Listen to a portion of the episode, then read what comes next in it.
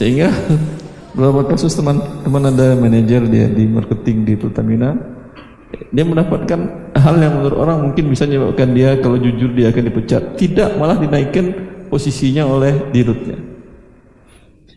karena dia tahu ini orang jujur. Dan jangan tujuan Anda jujur untuk dapat kursi tadi. Anda ingin takut kepada Allah, tapi kalau mendapat tantangan itu bagian dari konsekuensi perbuatan dosa di masa lalu. Sama bertobat kepada Allah.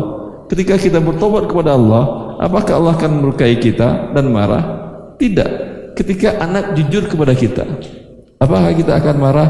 Mungkin di saat itu mungkin iya, tapi kan sebentar saja. Setelah itu kan kita menyesal salah tindakan kita, karena dengan demikian membuat anak tidak akan berani lagi berbuat jujur kepada kita. Malah Anda puji anak yang jujur tadi. Saya pernah jelaskan itu, kalau dalam syariat kita, bahkan dalam sehari kita disuruh bersiwak puluhan kali. Karena kita punya 5 waktu sholat, dan kata Nabi yang wajib, belum sunnahnya. Kata Nabi SAW, kalau aku tidak beratkan umatku, aku suruh mereka bersiwak setiap kali mau sholat. Jadi kalau 5 waktu sholat yang wajib, saya sudah 5 kali kita sikat gigi sehari. Membersihkan gigi, belum sholat sunnahnya.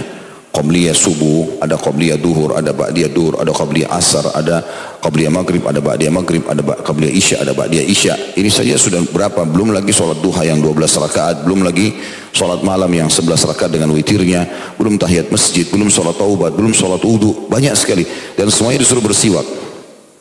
Belum lagi hadis Nabi SAW, kalau aku tidak memberatkan umatku, maka aku akan suruh mereka bersiwak setiap kali mau wudu. Riwayat lain juga, Nabi SAW bersabda,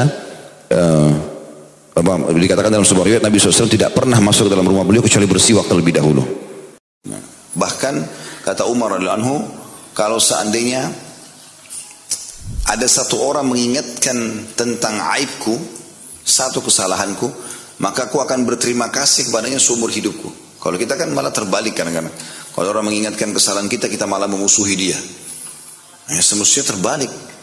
Ya, sampai dikatakan oleh statement seorang salafus saleh, janganlah engkau membenci orang-orang yang mengingatkan kesalahanmu, gitu kan? Karena sesungguhnya dia sedang membangunkanmu.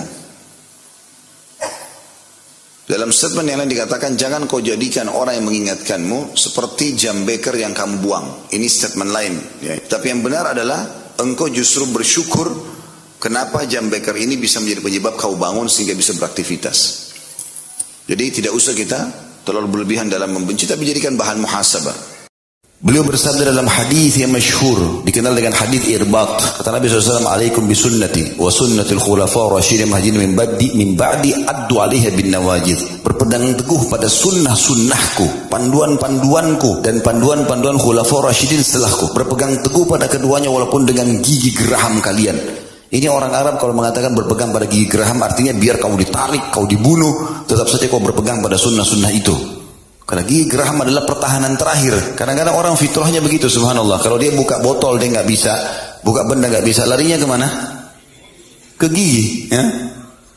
Nabi SAW menggunakan berpegang teguh walaupun dengan gigi geraham kalian, pertahanan terakhir pun tetap sampai mati, gitu kan? Lalu apa kata Nabi? Wa iyyakum wa muhdatsatil umur. Hati-hati, jangan buat-buat ibadah itu. Ini Nabi loh yang bilang. Fa inna kulla muhdatsin bid'ah. Karena yang dibuat-buat itu dikenal dengan perbuatan baru dalam agama. Serial kutipan hadis Nabi nomor 26. Ittaqillaha haitsuma kunta. Yang artinya, bertakwalah kepada Allah dimanapun engkau berada. Kata Imam Ibnu Taimiyah, balasan saking kebaikan lanjut lagi dengan kebaikan selanjutnya. Hukuman saking dosa, lanjut lagi dosa berikutnya. Berarti kalau tidak tobat dari satu dosa, hukumannya, dosanya terus lanjut. Apa akibatnya kalau kita tidak mempersegerakan tobat? Kapanpun kita bisa mati, kapanpun nyawa kita bisa diambil.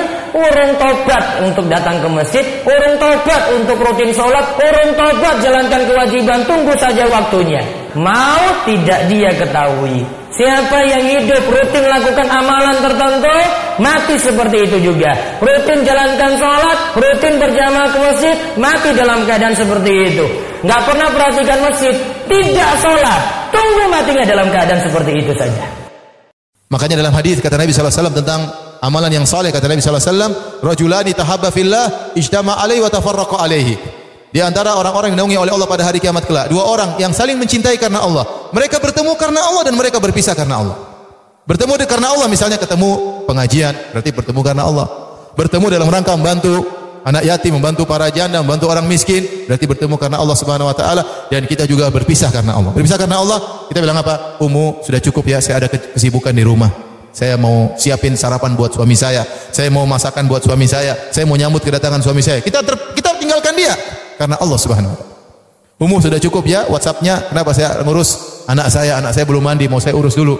Jangan kita ketiwa-ketiwi terus dia, Pak, di WhatsApp sehingga anak tidak diurus, suami tidak diurus. Jadi ada namanya bertemu karena Allah, dan juga jangan lupa berpisah karena apa? Allah. Berpisah karena Allah. Waktunya kita berpisah. Malam-malam ketemu, saya ngobrol malam, waktunya kita berpisah. Bertemu Nabi Sallallahu Alaihi Wasallam di alam sadar. Bisakah orang bertemu Nabi Sallallahu Alaihi Wasallam dalam kondisi sadar? Bagi sebagian orang, cerita mimpi bisa menaikkan derajat atau menjatuhkan derajat. Karena itu, terkadang ada beberapa orang sufi yang mengaku bertemu Nabi Sallallahu Alaihi Wasallam.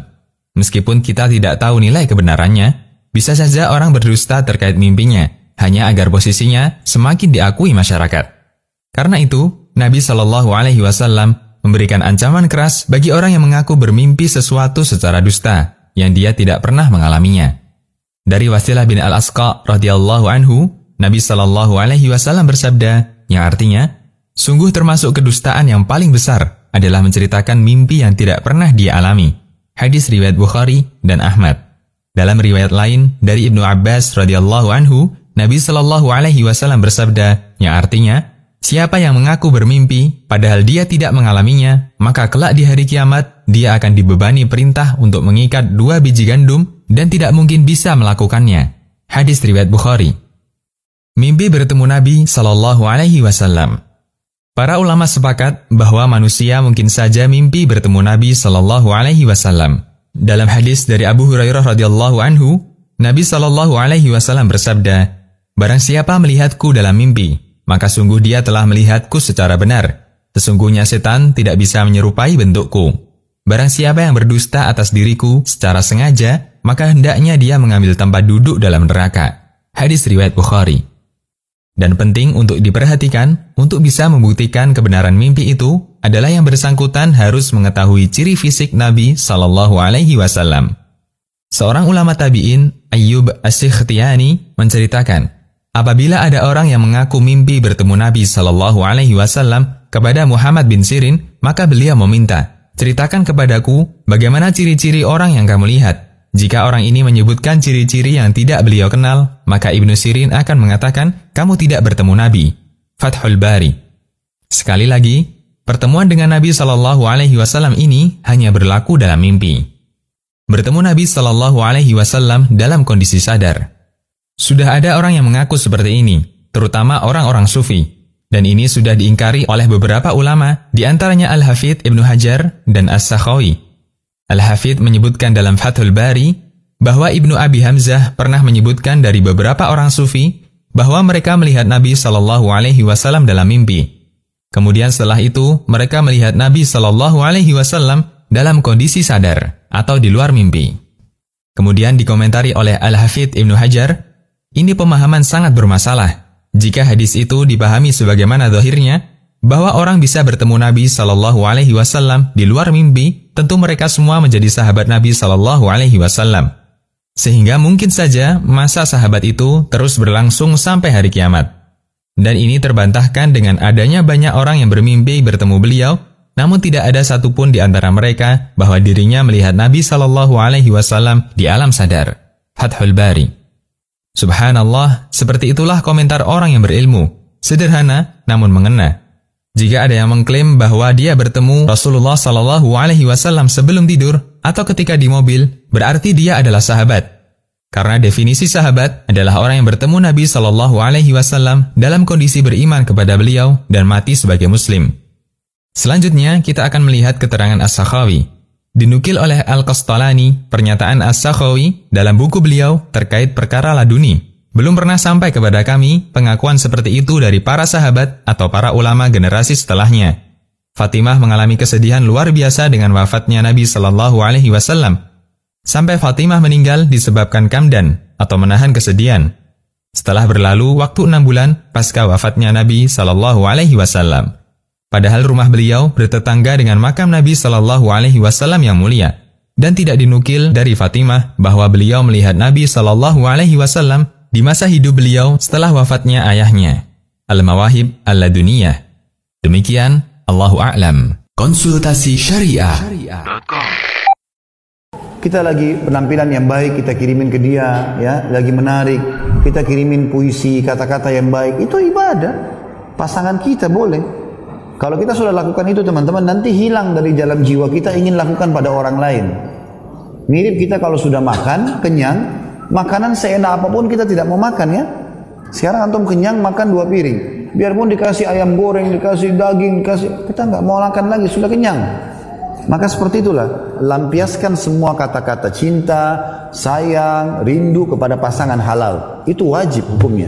Harus kita bicarakan semua itu. Kalau kita udah biasa dengar dari pasangan kita, sayang, cinta, rindu, apalah. Nanti orang lain ucapin gak mempan buat kita. Tapi kalau pasangan gak pernah ucapin itu, lalu ada orang yang ucapin, setan langsung tunggangin. Tuh suami kau gak gitu, tuh istri kamu gak begitu. Padahal sebenarnya bisa diucapin, sama-sama manusia punya mulut, sama-sama kok. Sama-sama punya handphone, bisa ngetik, dan seterusnya.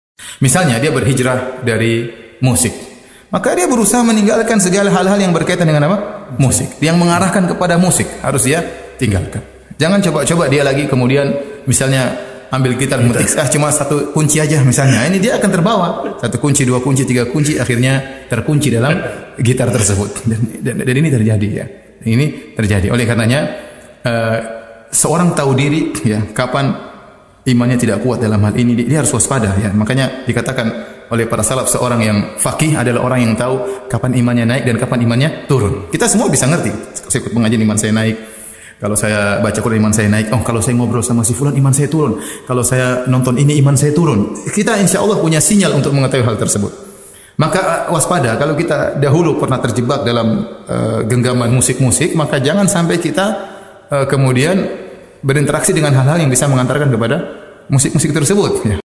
Dan di antara yang menunjukkan tentang haramnya perzinaan, apa yang disebutkan di dalam hadis di mana Nabi SAW ditanya oleh sebagian sahabat, "Ya Rasulullah, ayyu dzambi a'dzam?" Wahai Rasulullah, dosa apa yang paling besar? Kemudian beliau mengatakan, "Anta ja'ala lillahi niddan wa huwa khalaqak." Engkau menjadikan bagi Allah sekutu, padahal engkau mengetahui bahwasanya Allah yang telah menciptakan dirimu. Qala thumma ayyu? Kemudian dia mengatakan, kemudian apa ya Rasulullah? Beliau mengatakan, antuzaniya halilata jarik. Engkau berzina dengan istri dari tetanggamu. Ini menunjukkan tentang besarnya dosa zina, dan lebih besar dosa zina tersebut apabila dilakukan dengan istri dari tetangganya. Nikmat Allah besar. Kenapa kufur nikmat nih? Karena selama ini teman-teman kita selalu tolak ukurnya nikmat itu kalau kaya raya, punya banyak materi. Itu bagian substansialnya. Tapi sebenarnya bukan itu hakikatnya. Semuanya, ya, yang Allah berikan nikmat ini adalah kekayaan yang tidak ada duanya sama sekali. Berapa banyak orang yang tidur di pinggir jalan, kemudian dia makan apa adanya di atas daun pisang, tapi bahagia. Ada orang rumahnya mewah, 30 macam makanan atas meja, tapi dia nggak bisa makan karena kena penyakit mah kronis, karena ini dan itu. Nikmat Allah besar sekali. Maka jangan sampai kita tidak menyadari poin-poin ini. Kata Al-Imam Ahmad rahimahullahu ta'ala, "Al-ilmu la ya'diluhu syai' liman sahhat niyatuhu." Menuntut ilmu itu, kata beliau, adalah amalan yang tidak dapat dikalahkan oleh amalan sunnah apapun bagi orang yang benar niatnya. Murid-murid beliau bertanya, "Ya Aba Abdullah, bagaimana benarnya niat seseorang dalam menuntut ilmu?" Maka beliau menjawab, "Hendaklah dia niatkan menuntut ilmu untuk menghilangkan kebodohan dari dirinya sendiri." Maksudnya agar dia amalkan ilmu itu, agar amalnya sesuai ilmu. Kalau amal tidak sesuai ilmu, namanya kejahilan. Yang kedua, dia niatkan untuk menghilangkan kebodohan dari orang lain. Ini niat kita dalam menuntut ilmu. Saat itu, amalan menuntut ilmu, kata Imam Ahmad rahimahullah, mengalahkan semua ibadah sunnah. Dia kalau satu kali buat benci saja nggak cukup, maka dia selalu buat kita pernah benci sama pasangan dengan satu kasus apa. Mungkin tatapan matanya, mungkin ucapan lisannya, mungkin cibiran bibirnya, mungkin apalah tangannya, segala macam hal. Maka syaitan buat itu, bibit kebencian.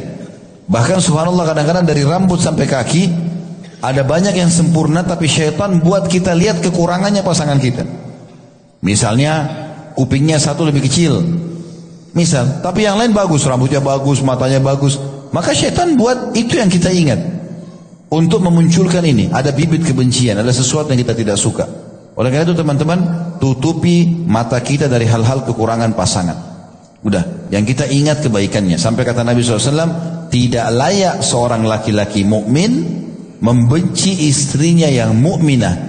Kalau dia temukan ada kekurangannya, maka dia akan temukan kelebihan dari sisi yang lain. Kapan terakhir kali antum nih minjit kaki ibu antum? Kapan terakhir kali antum nih minjit kaki ibu antum? Bertahun-tahun antum bisa sama ibu antum. Kaki yang pernah bengkak, pernah bengkak kaki ibu kita itu, gendong kita, datang sama ibu, pijetin kaki. Kalau antum punya rezeki, pulang, berangkat ke kampungnya, cuma apa, mau pijet kaki ibu, pijet. Ya Allah, mudah-mudahan ini yang memasukkan aku ke surga. Ketika datang masa-masa melahirkan, Allah mengatakan wa wada'athu kurha, ia melahirkan. Ibu kita melahirkan kita. Kita yang bisa ada di sini keluar dari rahim ibunda kita. 9 bulan kita makan dari darah ibu kita. Kita darah dagingnya. Ketika dia mengeluarkan kita, berat. Bukaan pertama, bukaan kedua, bukaan ketiga, berangkat ke dokter. Kau harus banyak jalan. Jalan ibu kita. Lihat lagi bukaan kelima, alhamdulillah sudah tinggal sedikit. Tambah mendekat, tambah sakit yang dirasakan oleh mereka untuk mengeluarkan kita jemaah. Ketika lahir, kebutuhan kita dengan ibu kita semakin parah. Kita nggak bisa berbuat apa-apa. Kita hanya bisa menangis. Malam hari tatkala semua tidur, kita menangis, dia bangun, dia gendong kita. Berapa kali sehari? Puluhan kali. Ibunda kita siap berkorban apa saja demi kita. Kita ini udah gede, udah besar, keluar kota. Ibu tuh masih tanya, nak, kau sampai mana nak? Gimana kondisimu nak? Tapi tatkala kita sudah besar, kita jarang telepon sama ibu kita. Karena ada manusia-manusia yang sering ke masjid. Baik ibadahnya. Puasanya jangan ditanya. Tapi ternyata dia durhaka kepada orang tuanya. Lupa dengan hak-hak orang tuanya. Sibuk dengan anak dan bininya. Lupakan kedua orang tuanya. Hendaklah dia tahu seperti apa, sebaik apa kebaktian dia kepada kedua orang tuanya. Itu tidak pernah dia bisa mencapai berterima kasih kepada Allah. Belum. Katakan Muhammad kepada orang-orang itu, ta'alau, kalian kemari. Aku akan bacakan kepada kalian apa yang Rob kalian haramkan atas kalian. Kalian jangan berbuat kesyirikan sedikit pun kepadanya. Wabil walidaini ihsana, dan kalian berbuat baik kepada kedua orang tua kalian. Bismillahirrahmanirrahim. Wa qada rabbuka alla ta'budu illa iyyahu wa bil walidaini ihsana. Imma yablughanna 'indaka al-kibara ahaduhuma aw kilahuma fala taqul lahumā uff. فلا تقل لهما أف ولا تنهرهما ولا تنهرهما وقل لهما قولا كريما واخفض لهما جناح الذل من الرحمة وقل رب ارحمهما كما ربياني صغيرا. Allah nggak peduli dia. Dia mau sesat, dia mau lurus, dia Allah biarkan dia di atas kemaksiatan. Yang dia anggap ketika Allah biarkan dia di atas kemaksiatan dan Allah berikan dia nikmat, yang dia anggap dia di atas kebaikan, padahal Allah sudah meninggalkan dia. Kata dia, buktinya jabatan saya naik, buktinya anak saya berhasil, buktinya saya lebih dari yang lain. Jangan disangka kalau Allah lebihkan kita, Allah berikan permintaan kita, Allah kabulkan doa kita padahal kita di atas maksiat. Jangan disangka itu kebaikan, bisa jadi itu istidraj. Allah biarkan lalai. Ulur sampai kapan? Sampai datang maut. Ketika maut datang baru ditagih. Inna lillahi wa inna ilaihi raji'un. Jadi kalau bicara umur, ada anak yang umurnya sudah cukup tapi masih ganggu orang lain. Tapi ada anak yang umurnya Masya Allah. Anak itu kadang-kadang kalau ngelihat ada anaknya mahasiswa ya, datang ke masjid, umur mungkin 4 tahun, nggak kemana-mana aja mah. Dia hanya di kaki bapaknya aja, Masya Allah. Tapi ada anak Masya Allah, umur 5 tahun, 6 tahun sampai ke mimbar, kacamatanya siapa diambil, berlari ke sana. Ini orang sholat, ya Allah kacamataku, astagfirullah. Nah, artinya nggak bisa disamakan. Makanya kalau bawa anak ke masjid dicoba. Oh dilihat, oh nggak bisa. Ngomong sama ibunya, afwan anaknya belum bisa dibawa ke masjid. Tapi ada yang bisa. Dan orang tua pun harus sabar. Kalau bawa anak itu cari tempat yang tidak mengganggu, di pojokan umpamanya ya. Cari tempat, maka ya datangnya jangan telat. Kalau ada orang kafir yang sedang kita benci kekufurannya, sifat kufur itu sendiri. Jadi bukan fisiknya. Kita nggak boleh membenci fisik. Sampai dalam Islam pun kalau terjadi ada dua jenis orang kafir, ada kafir harbi, ada kafir dhimmi. Kalau kafir harbi, orang kafir yang keluar memang sengaja untuk memerangi Islam. Mereka keluar bawa senjata, seperti kasus orang-orang Quraisy itu keluar ke perang Badr, ke perang Uhud. Itu orang-orang kafir jelas keluar bawa pedang mau memerangi Nabi Sallallahu Alaihi Wasallam.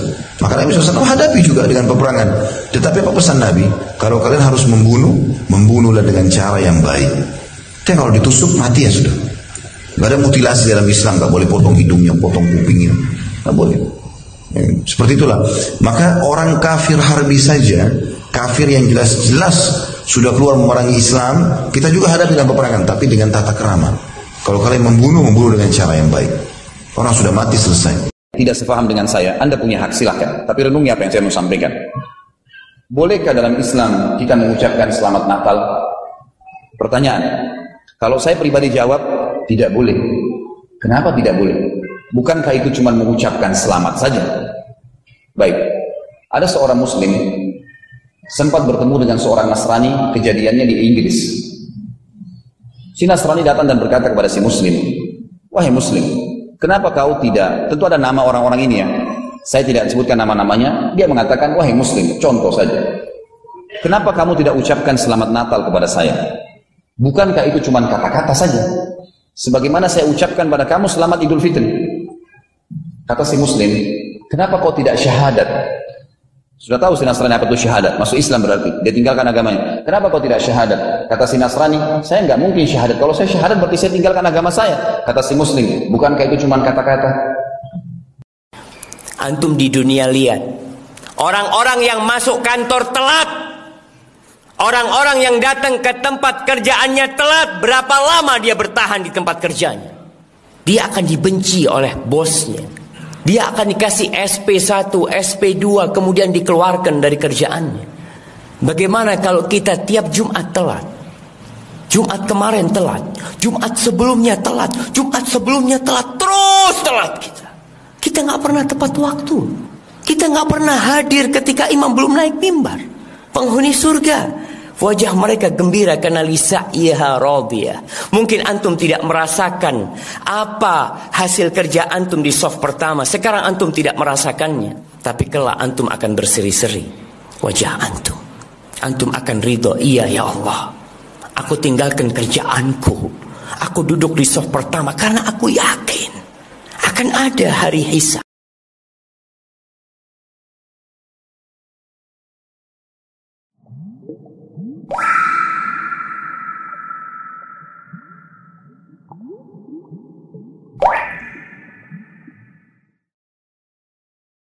Tidak ada satupun manusia yang bersedia untuk disebut budak dunia. Tidak ada satupun di antara kita yang merasa bangga disebut pecinta harta. Baik, itu artinya kita sepakat. Status budak dunia atau pecinta harta adalah label yang buruk bagi kita. Sehingga kita mengupayakan pembelaan diri ketika ada orang yang menyebut kita dengan label itu. Akan tetapi tidak salah. Ketika Anda merenungkan beberapa karakter yang itu merupakan ciri pecinta dunia, barangkali salah satu dari sekian karakter itu ada pada diri saya dan Anda. Anda selalu berpikir setiap waktu bagaimana caranya agar harta Anda semakin bertambah. Anda merasa sangat bahagia ketika Anda berhasil menggapai cita-cita dunia. Anda sangat ambisi dalam mengejar karir Anda. Anda merasa sangat tertantang ketika ada teman atau tetangga yang lebih sukses secara materi. Anda selalu membayangkan bagaimana rasanya jadi orang kaya atau lebih kaya. Anda merasa tertekan manakala Anda gagal meraih apa yang Anda inginkan. Anda merasa sangat sedih dan menyesal ketika ada salah satu harta Anda yang hilang. Anda merencanakan kehidupan hingga terlalu jauh ke depan. Anda lebih pusing memikirkan pekerjaan daripada memikirkan tumpukan dosa yang terus bertambah. Anda tidak merasa bersalah saat melakukan dosa kecil. Bahkan Anda ingin anak Anda sukses dari sisi materi dan dunia dan bisa menjadi sumber penghasilan bagi Anda di usia tua. Anda juga menilai orang lain berdasarkan status sosial dan dunianya. Dalam masalah ibadah, Anda tidak bersiap-siap saat waktu sholat akan tiba. Anda melalui hari ini tanpa sedikit pun membuka lembaran Al-Quran karena Anda terlalu sibuk. Kajian Islam bagi Anda hanyalah aktivitas pengisi waktu luang di tengah kesibukan karir Anda. Anda selalu ingin menjadi pusat perhatian banyak orang. Anda sangat perhatian dengan omongan orang lain tentang diri Anda. Anda terlalu sibuk memikirkan bagaimana bisa memiliki tubuh yang ideal. Anda lebih khusyuk ketika berdoa meminta dunia daripada berdoa meminta surga. Anda jejali doa Anda untuk meminta kesejahteraan dunia daripada kesejahteraan akhirat. Anda lalui hari ini tanpa sedikit pun memikirkan kematian. Karena memang dunia ujian bagi kita. Nabi SAW bersabda, "Inna likulli ummatin fitnah. Wa fitnatu ummati al-mal." Setiap umat memiliki ujian. Dan ujian bagi umatku adalah harta. I'lamu annama al-hayatud dunya la'ibun wa lahun wa zinatun wa tafakhurun bainakum wa takathurun fil amwali wal awlad. كمثل غيث أعجب الكفار نباته ثم يهيج فتراه مصفرا ثم يكون حطاما وفي الآخرة عذاب شديد ومغفرة من الله ورضوان وما الحياة الدنيا إلا متاع الغرور.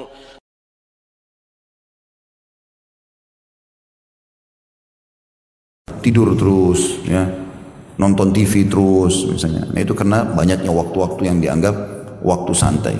Semoga Allah memaafkan itu yang lalu-lalu. Tapi bagaimana kita berusaha makin hari maka makin baik ya.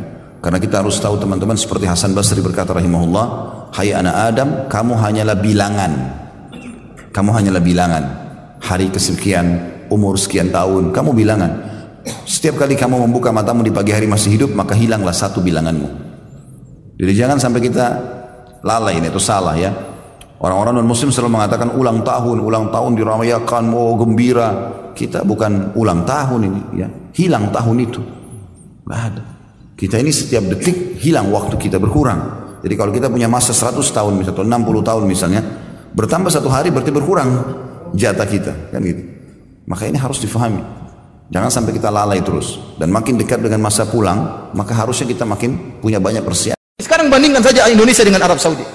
Arab Saudi itu tidak ada yang rajin, ini benar ini. Antum pergi kantor-kantor, mana ada yang rajin kemudian bekerja banting tulang seperti kita, part time, tambahan time, dan time yang lainnya, banting tulang, tapi subhanallah duitnya segitu-segitu aja. Di Arab Saudi orang santai-santai, minum kopi, kita lagi setengah mati dia sabar katanya, minum teh dulu, ngobrol, waktunya sholat dia sholat, memang dia ngawur bekerjanya, tapi rezekinya apa? Lancar. Mana Indonesia dibandingkan Saudi? Lebih kaya Indonesia semuanya ada. Minyak bumi ada, gas bumi ada, hutan ada, semua diekspor, bahkan perempuan pun juga diekspor jadi TKW. Tapi tidak kaya-kaya, kenapa? Kurangnya takwa saja. Supaya anak kasih keyakinan sama antum bahwasanya takwa itu berpengaruh dalam masalah rezeki. Allah yang mengatakan, "Wa may yattaqillaha yaj'al lahu makhraja." Barang siapa yang bertakwa, Allah berikan jalan solusi. "Wa yarzuquhu min haitsu la yahtasib." Dan Allah berikan rezeki kepada dia di arah yang dia tidak sangka-sangka. Maka antum berusaha, antum bekerja, waktunya salat. Bulan Rajab ini bulan haram jemaah. Keutamaan yang disebutkan oleh Allah Jalla Jalaluh, ini bulan haram. Tinggalkan dosa di bulan haram ini jemaah. Apakah dosa dilipat gandakan? Memang tidak ada penyebutan dosa dilipat gandakan.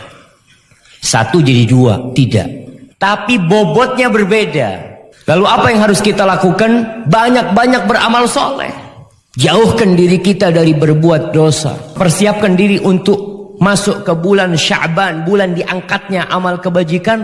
Lalu masuk ke bulan Ramadan, bulan puasa. Maka tolong perhatikan jemaah tentang bulan Rajab ini. Ini bulan haram yang kita harus muliakan. Dengan apa memuliakannya? Dengan menghindar dari berbuat dosa. Memperbanyak amal kebajikan.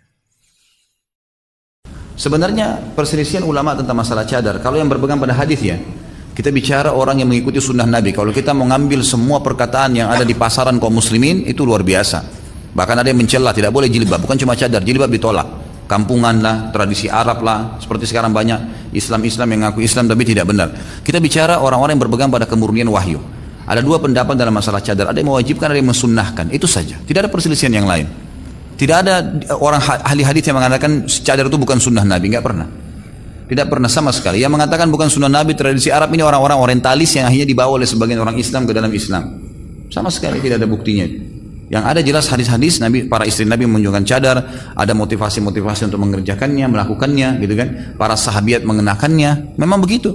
Maka pendapat yang di sini khilaf antara ulama, antara beberapa ulama hadis ya, memang ulama hadis mengatakan sunnah atau wajib, hanya itu saja.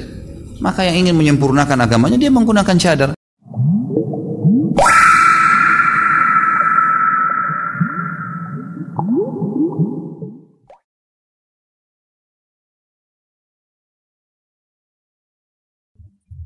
Mari sejenak kita mulai menghitung berapa waktu yang kita butuhkan untuk membaca berita.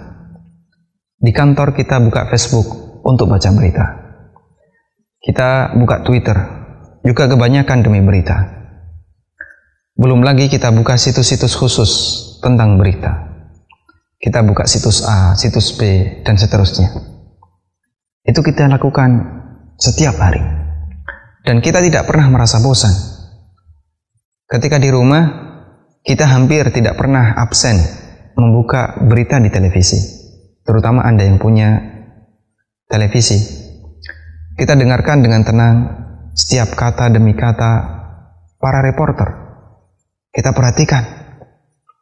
Bahkan ketika iklan sekalipun, kita begitu sabar untuk menunggunya.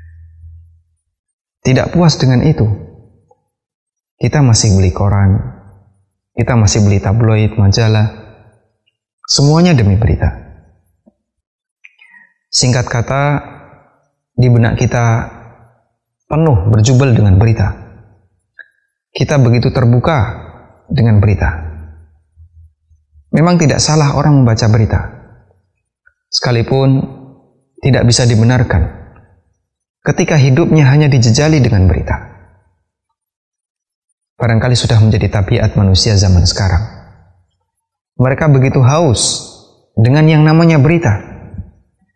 Sehari tanpa mendengar berita, serasa ada bagian hidup yang kurang.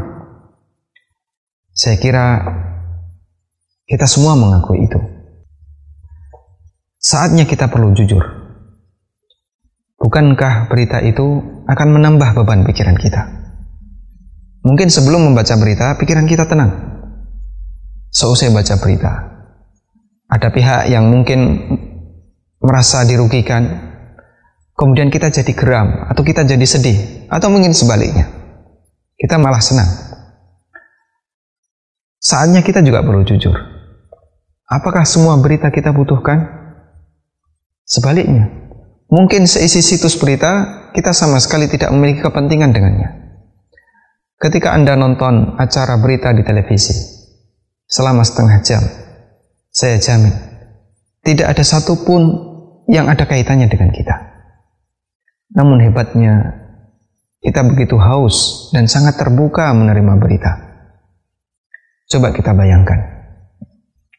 Andai intensitas dan perhatian kita terhadap berita itu kita ganti dengan belajar ilmu agama, atau kita ganti dengan membaca Al-Quran. Di kantor, di sela-sela kerja, kita buka Al-Quran. Main internet, kita tidak lupa membuka situs nasihat atau artikel Islam. Kita putar video tausiah atau kajian. Di kendaraan, di rumah kita putar kajian. Kita dengarkan murattal.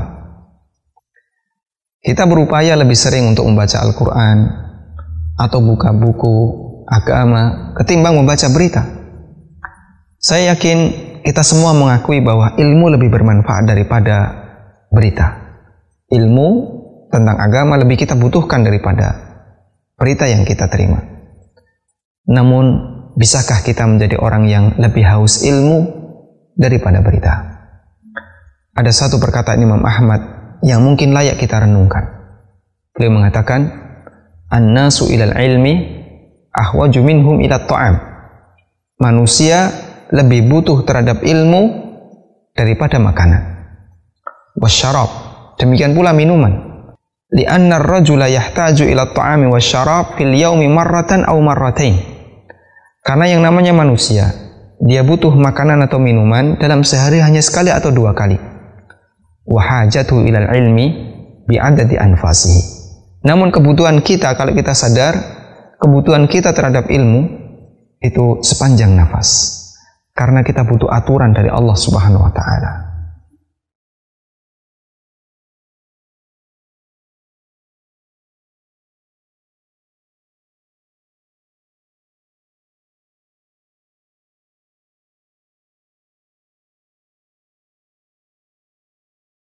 Di antara upaya pembelaan diri yang dilakukan mereka para perokok, mereka mengatakan, bukankah tidak ada dalil yang melarang rokok? Mengapa Anda mengharamkannya? Bukankah rokok tidak ada di zaman Nabi Sallallahu Alaihi Wasallam? Berarti hukum asalnya tidak dilarang. Baik, kita layak bersyukur. Setidaknya dengan pernyataan ini, berarti kita sadar akan pentingnya dalil. Anda beralasan rokok tidak ada di zaman Nabi Sallallahu Alaihi Wasallam. Mengapa harus dilarang? Mari kita merenung sejenak. Coba kita bayangkan, andai rokok itu ada di zaman Nabi Sallallahu Alaihi Wasallam, ada di zaman para sahabat. Anda tarik ke masa silam benda ini, rokok. Siapakah yang kira-kira layak untuk menghisapnya? Di zaman beliau ada banyak jenis manusia. Di sana ada Nabi Sallallahu Alaihi Wasallam, manusia paling baik. Ada Abu Bakar As Siddiq, ada Umar, ada Utsman, ada Ali, para sahabat yang lainnya, radhiyallahu taala anhum. Sebaliknya di sana ada Abu Jahal, ada Abu Lahab, ada orang-orang jahat, gembong-gembong musyrikin. Di sana ada Abdullah bin Ubay bin Salul dan orang-orang munafik, orang-orang Yahudi yang tinggal bersama Nabi Sallallahu Alaihi Wasallam di Madinah. Coba Anda bayangkan, Nabi Sallallahu Alaihi Wasallam merokok. Sebelum berkhutbah, beliau rokok dulu. Beliau habiskan satu batang rokok, kemudian beliau ceramah. Kita bayangkan Abu Bakar As Siddiq, para sahabat, mereka duduk bersama Nabi Sallallahu Alaihi Wasallam sambil merokok di emperan Masjid Nabawi. Coba kita bayangkan. Rasanya sangat sulit sekali membayangkannya. Berbeda dengan jenis manusia kedua. Abu Jahal, Abu Lahab, Umayyah bin Khalaf, orang-orang jahat musyrikin, mereka kumpul bersama orang-orang musyrikin yang lainnya, kemudian sambil merokok, kelepas-kelepus layaknya lokomotif, sambil mengumpat kanan kiri. Kita bayangkan. Kita bisa dengan mudah membayangkannya. Atau Abdullah bin Ubay bin Salul bersama para orang-orang munafik, orang-orang Yahudi. Mereka merokok di kebun kurma sambil merencanakan makar untuk mengecaukan Madinah. Ba'albul, asap menyelimuti mereka. Kita bisa dengan mudah membayangkannya. Coba kita bertanya, mengapa yang satu kita sulit membayangkan, sementara yang satunya kita bisa dengan mudah membayangkannya? Benar, jawabannya tepat sekali, masalah karakter. Karakter rokok yang sedemikian rupa tidak akan pernah sinkron dengan karakter orang-orang saleh. Sebaliknya, karakter rokok ini akan sangat serasi. Ketika Anda sematkan di bibir orang-orang kafir atau orang munafik. Rasulullah Sallallahu Alaihi Wasallam bersabda, "Mathalul mu'min, mathalun nahlah, la ta'kulu illa tayyiban, wala tada'u illa tayyiban." Orang mukmin itu ibarat lebah. Lebah itu tidak makan kecuali yang baik, juga tidak membuang sesuatu juga kecuali yang baik. Maka karakter rokok sangat tidak cocok jika kemudian ada di tangan orang-orang soleh semacam Nabi SAW dan para sahabat, tapi akan sangat serasi ketika benda ini dipegang oleh orang-orang kafir dan orang-orang munafik. Ya qalb ma dadahaka wa haja fika bukaka wa bitta fi su'i halin wa laysa tarju fikaka qad qayyadatka dhunubun wa at'abatka iraka ya qalb qad kana yawman kalamu rabbi diyaka wa kunta tahfu li ukhra wa jannatin fi samaka wa kawtharin salsabilin bihi satarwi dhamaka wa ghamsatin fi na'imin بها ستنسى شقاك يا قلب ما ددهاك يا قلب ما زلت تبكي على حبيب جفاك وسرت في ركب ليلى ولحظها إذ رماك وطارت الروح شوقا لمرتع في صباك.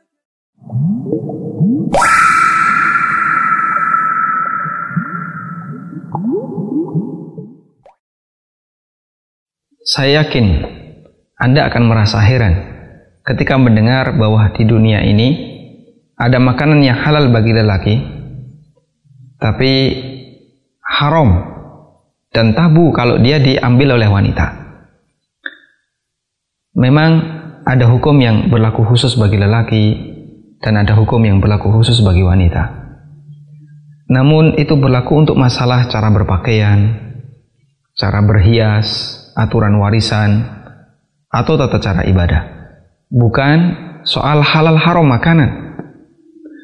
Apa istimewanya perut lelaki sehingga sampai ada makanan yang itu halal bagi lelaki tapi haram bagi wanita? Di masa jahiliyah, hukum semacam ini pernah berlaku. Di surat Al-An'am, Allah Subhanahu wa Ta'ala menceritakan tentang salah satu aturan yang mereka sepakati terkait masalah makanan. Allah Ta'ala berfirman, وَقَالُوا مَا فِي بُطُونِ هَذِهِ الْأَنْعَامِ خَالِصَةٌ لِذُكُورِنَا وَمُحَرَّمٌ عَلَى أَزْوَاجِنَا وَإِيَّكُمْ مَيْتَةً فَهُمْ فِيهِ شُرَكَاءُ. Mereka mengatakan, apa yang ada dalam perut binatang ternak ini adalah halal khusus bagi lelaki di antara kami, wa muharramun ala azwajina, namun dia haram bagi wanita di antara kami. Dan ketika yang ada di dalam perut ini dilahirkan mati, maka lelaki dan wanita sama-sama boleh memakannya. Fahum fihi syuraka. Anda bisa perhatikan hukum yang sangat aneh. Jika hewan itu lahir selamat, kemudian dia besar lalu dia disembelih, yang boleh menikmati hanya lelaki. Namun jika dia mati dan jadi bangkai, barulah wanita boleh ikut menikmati.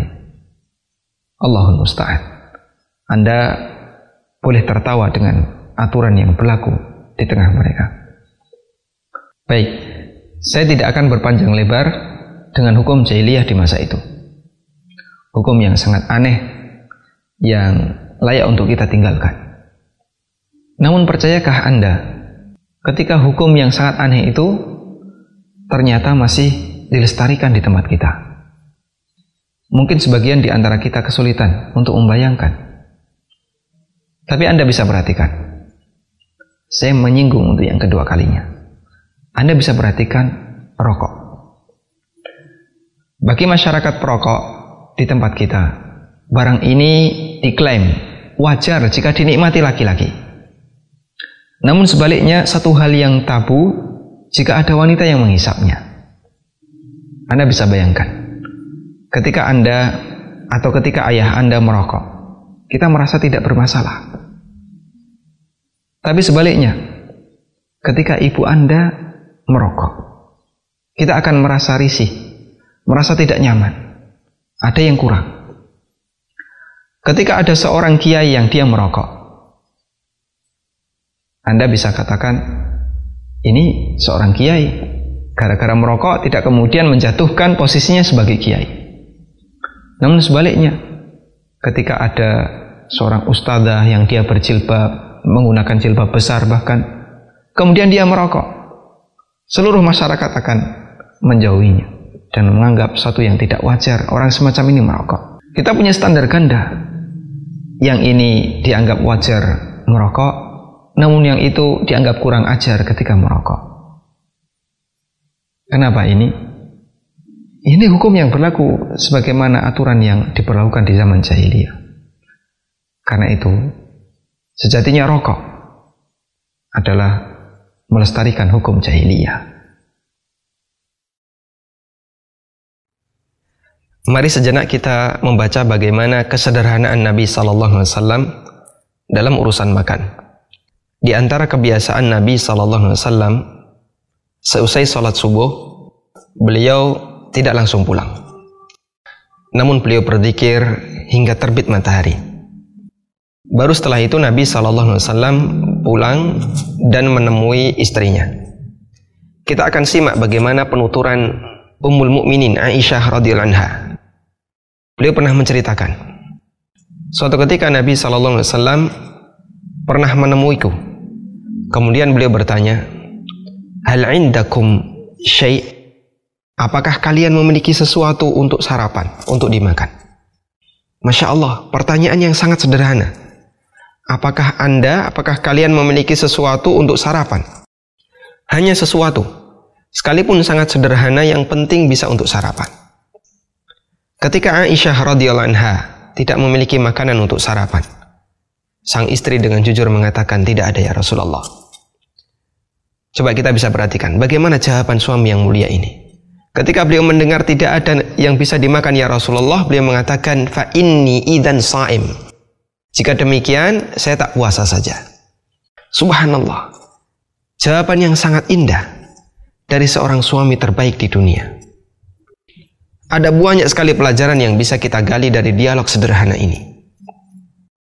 Namun kita hanya akan membatasi untuk masalah pola makan Rasulullah Sallallahu Alaihi Wasallam. Kita bisa perhatikan, bagi Nabi Sallallahu Alaihi Wasallam, urusan makan merupakan masalah yang sangat sederhana. Prinsip beliau, kalau ada dimakan, kalau tidak ada, beliau puasa. Beliau tidak pesan untuk dimasakkan yang aneh-aneh atau minta istri untuk datangkan makanan yang merepotkan dirinya. Kemudian, hal istimewa lainnya, Nabi Sallallahu Alaihi Wasallam tidak pernah mencela makanan. Jika beliau berselera, beliau akan makan, dan jika kurang selera, beliau tinggalkan. Sama sekali tidak mencela makanan, tidak memberikan komentar untuk makanan. Kita bisa simak bagaimana persaksian Abu Hurairah radhiyallahu anhu. Beliau pernah mengatakan, ma'aban Nabiyyu Sallallahu Alaihi Wasallam ta'aman qat. Inishtahahu akalahu wa illa taraka. Rasulullah SAW itu sama sekali tidak pernah mencela makanan. Jika beliau menyukai, beliau akan makan, dan jika beliau tidak selera, beliau tinggalkan. Baik, kita akan coba bandingkan dengan kondisi masyarakat di zaman kita saat ini. Kita bisa perhatikan, ketika masyarakat sudah dikendalikan oleh sebuah budaya yang dikenal dengan budaya kuliner, urusan makan itu menjadi sesuatu yang sangat rumit. Bahkan yang dipikirkan bukan lagi soal rasa, sampai yang dipikirkan adalah soal cara penyajian. Bagaimana dia makan, bagaimana cara orang bisa bahagia ketika makan. Dan itu menyita banyak perhatian. Sampai saya pernah mendengar ada sebuah restoran yang menyajikan makanan di samping kandang singa. Di samping kandang singa, Masya Allah, la haula wala quwata illa billah. Hanya untuk mendapatkan kepuasan makan, orang itu harus melakukan yang aneh-aneh. Dulu mungkin kita tidak pernah begitu perhatian dengan yang namanya sarjana ahli masak. Kita tidak pernah perhatian dengan jurusan tata boga. Sekarang Masya Allah, permintaannya luar biasa. Peminatnya banyak sekali. Bahkan menjadi salah satu kebanggaan. Orang itu banyak yang sudah bercita-cita jadi chef, ahli masak, hingga melupakan ilmu-ilmu yang lainnya yang lebih berharga. Itulah budaya kuliner. Budaya yang telah mempengaruhi banyak manusia menjadi budak bagi pencernaannya. Budaya yang mendidik orang untuk bersikap boros. Budaya yang mengajarkan kita buang-buang waktu hanya untuk satu urusan, yaitu urusan perut. Semoga Allah Subhanahu wa Ta'ala menjadikan kita hambanya yang bisa menghargai waktu. Allah Subhanahu wa Ta'ala turunkan hujan kepada kita titik demi titik, serintik demi serintik, tidak sebagaimana air terjun yang kita lihat. Andaikan Allah Subhanahu wa Ta'ala menurunkan hujan sebagaimana air terjun, pasti akan banyak bangunan yang rusak, akan banyak rumah yang hancur. Seperti inilah bagaimana ilustrasi Allah Subhanahu wa Ta'ala membagi rizki dan memberikan rizki kepada hamba. Sedikit demi sedikit, setahap demi setahap, sesuai dengan apa yang kita butuhkan. Dan itu kondisi yang paling manfaat bagi umat manusia.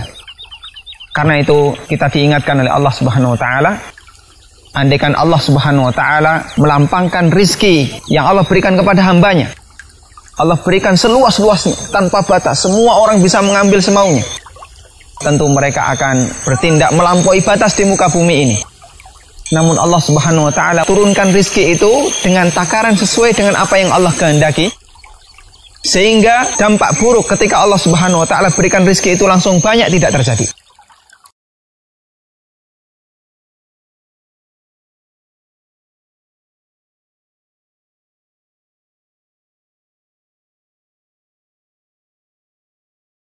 Allah mengatakan, yusikumullah fi auladikum lidzakari mislu hadzil unsayain. Allah mewasiatkan kepada kalian dalam membagi pusaka, anak laki-laki mendapatkan dua bagian dari anak perempuan. Dalam kasus ini anak laki-laki ada 4 orang, kali 2 berarti 8. Anak perempuan ada 3 orang, masing-masing 1 bagian. Berarti 8 tambah 3, 11. Harta si perempuan tadi dibagi 11. Yang laki-laki masing-masing dapat 2/11. Yang perempuan 1/11. Kalau seandainya mereka sepakat membagi rata, bagaimana ini ya? Dibagi dulu hak masing-masing. Bagi laki-laki, dia mendapat 2 bagian kan ya. Kalau dia mengatakan, ya udah, saya terima 2 miliar. Ya, adik perempuan saya 1 miliar. Ya udah, 0,5 miliarnya saya kasihkan ke adik perempuan saya, sehingga sama 1,5-1,5. Jelas? Itu hubungan ya para akhwat, baik yang bercadar ataupun yang tidak memakai cadar. Karena tentunya hukum menutup wajah, para ulama berbeda pendapat. Di antara para ulama ada yang mengatakan wajib wanita menutup wajah dan kedua telapak tangannya. Dan itu adalah pendapat kebanyakan para ulama. Sebagian para ulama ada yang mengecualikan wajah dan telapak tangan. Lalu bagaimana seorang muslimah berinteraksi dengan lingkungan? Maka ikhwat iman yang dirahmati Allah Subhanahu wa taala, Islam telah mengajarkan dengan kalimat yang umum tapi memiliki makna yang sangat luas. Faqala Nabi Sallallahu Alaihi Wasallam, akmalul mu'minina imanan ahsanuhum khuluqa. Orang mukmin yang paling sempurna adalah yang paling baik akhlaknya. Lalu dirinci dalam hadis-hadis yang lain seperti man kana yu'minu billahi falyaqul khaira aw liyasmut. Barang siapa yang beriman kepada Allah berkata baik atau diam. Dalam riwayat yang lain Nabi SAW mengatakan man kana yu'minu billah falyukrim dayfah. Barang siapa yang beriman kepada Allah muliakanlah tamunya. Man kana yu'minu billah falyuhsin jarahu. Barang siapa yang beriman kepada Allah maka baiklah ke tetangganya. Bagaimana interaksi yang baik? Interaksi yang baik sesungguhnya digambarkan dalam 3 kalimat juga. Basasatul wajhi indal liqa. Bermuka ceria ketika ketemu. Para umahat dengan umahat lagi ucapkan salam, assalamualaikum. Wajah yang ceria. Jika tidak ada laki-laki buka cadarnya, assalamualaikum, buka cadar. Baik. Karena dinyatakan di antara kemuliaan dan bagian dari keimanan mengucapkan salam bagi orang yang dikenal dengan orang yang tidak dikenal. Yang diketahui di situ kampung muslim. Ucapkan salam. Kemudian yang kedua yaitu kaful adza, menahan diri untuk tidak menyakiti tangan kita, telinga kita, mata kita, lidah kita. Ucapkan kalimat-kalimat yang baik, salam, menyapa, ikuti tata krama suatu daerah yang tidak bertentangan dengan Islam. Ikuti tata cara bicara, tata cara menyapa, tata cara menganggil dengan adat yang ada selama tidak bertentangan dan tidak ada larangannya dalam syariat. Yang ketiga apa? Badlun nada. Bersikap membantu, memberikan jalan keluar. Ya. Maka ihwat iman yang dirahmati Allah taala, ini sikap seorang mukmin mengamalkan ini. Dan tentunya ikhwat iman yang dirahmati Allah Ta'ala, hari ini adalah hari rahmah. Hari ini adalah layak kita untuk lebih kepada sifat rahmah, tidak kepada sifat syiddah. Bukan syiddah tidak ada, bukan syiddah tidak boleh, tetapi awal langkah, awal sikap adalah bersikap lemah lembut. Tidak mengapa seorang ahwat kadang-kadang ziarah, selama ziarah itu bukan ziarah yang mengandung makna syirik atau yang lainnya. Ziarah, ucapkan salam, memberi makanan kepada tetangga, mengasih hadiah dan sebagainya. Ini adalah sesuatu yang diajarkan oleh apa? Oleh Islam. Dan tentunya ikhwati iman yang dirahmati Allah Ta'ala, para ahwat yang dirahmati Allah Ta'ala, ini adalah satu kemuliaan yang Allah Ta'ala berikan kepada kita, kepada orang mukmin, orang-orang beriman. Allah Ta'ala alam. Dan kita harus yakin ini, karena Allah mengatakan ala ya'lamu man khalaq. Bukankah yang menciptakan itu mesti tahu? Jelas ya. Laptop saya ini yang bikin perusahaannya HP. Dia yang lebih tahu jeroannya ini apa, software apa yang paling cocok, bagaimana cara mengoperasikan yang paling pas adalah pabrik yang membuat.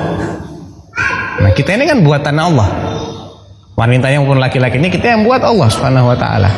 Maka semua perintah Allah baik melalui Al-Quran maupun melalui Sunnah itu adalah yang paling baik buat kita. Ini masih mukaddimah ya, masih mukaddimah ya. Terus terang kita harus banyak mukaddimah sebelum masuk ke inti. Karena pendidikan yang kita kenyam selama ini adalah pendidikan yang lebih mengajari kita untuk berpikir rasional daripada beriman. Kalaupun beriman, maka kita akan merasakan sesuatu yang berbeda antara iman kepada hal-hal yang bisa kita fahami hikmahnya dengan iman kepada hal-hal yang kita nggak bisa fahami hikmahnya. Iya apa iya? Iya, karena emang kita dididik untuk seperti itu ya.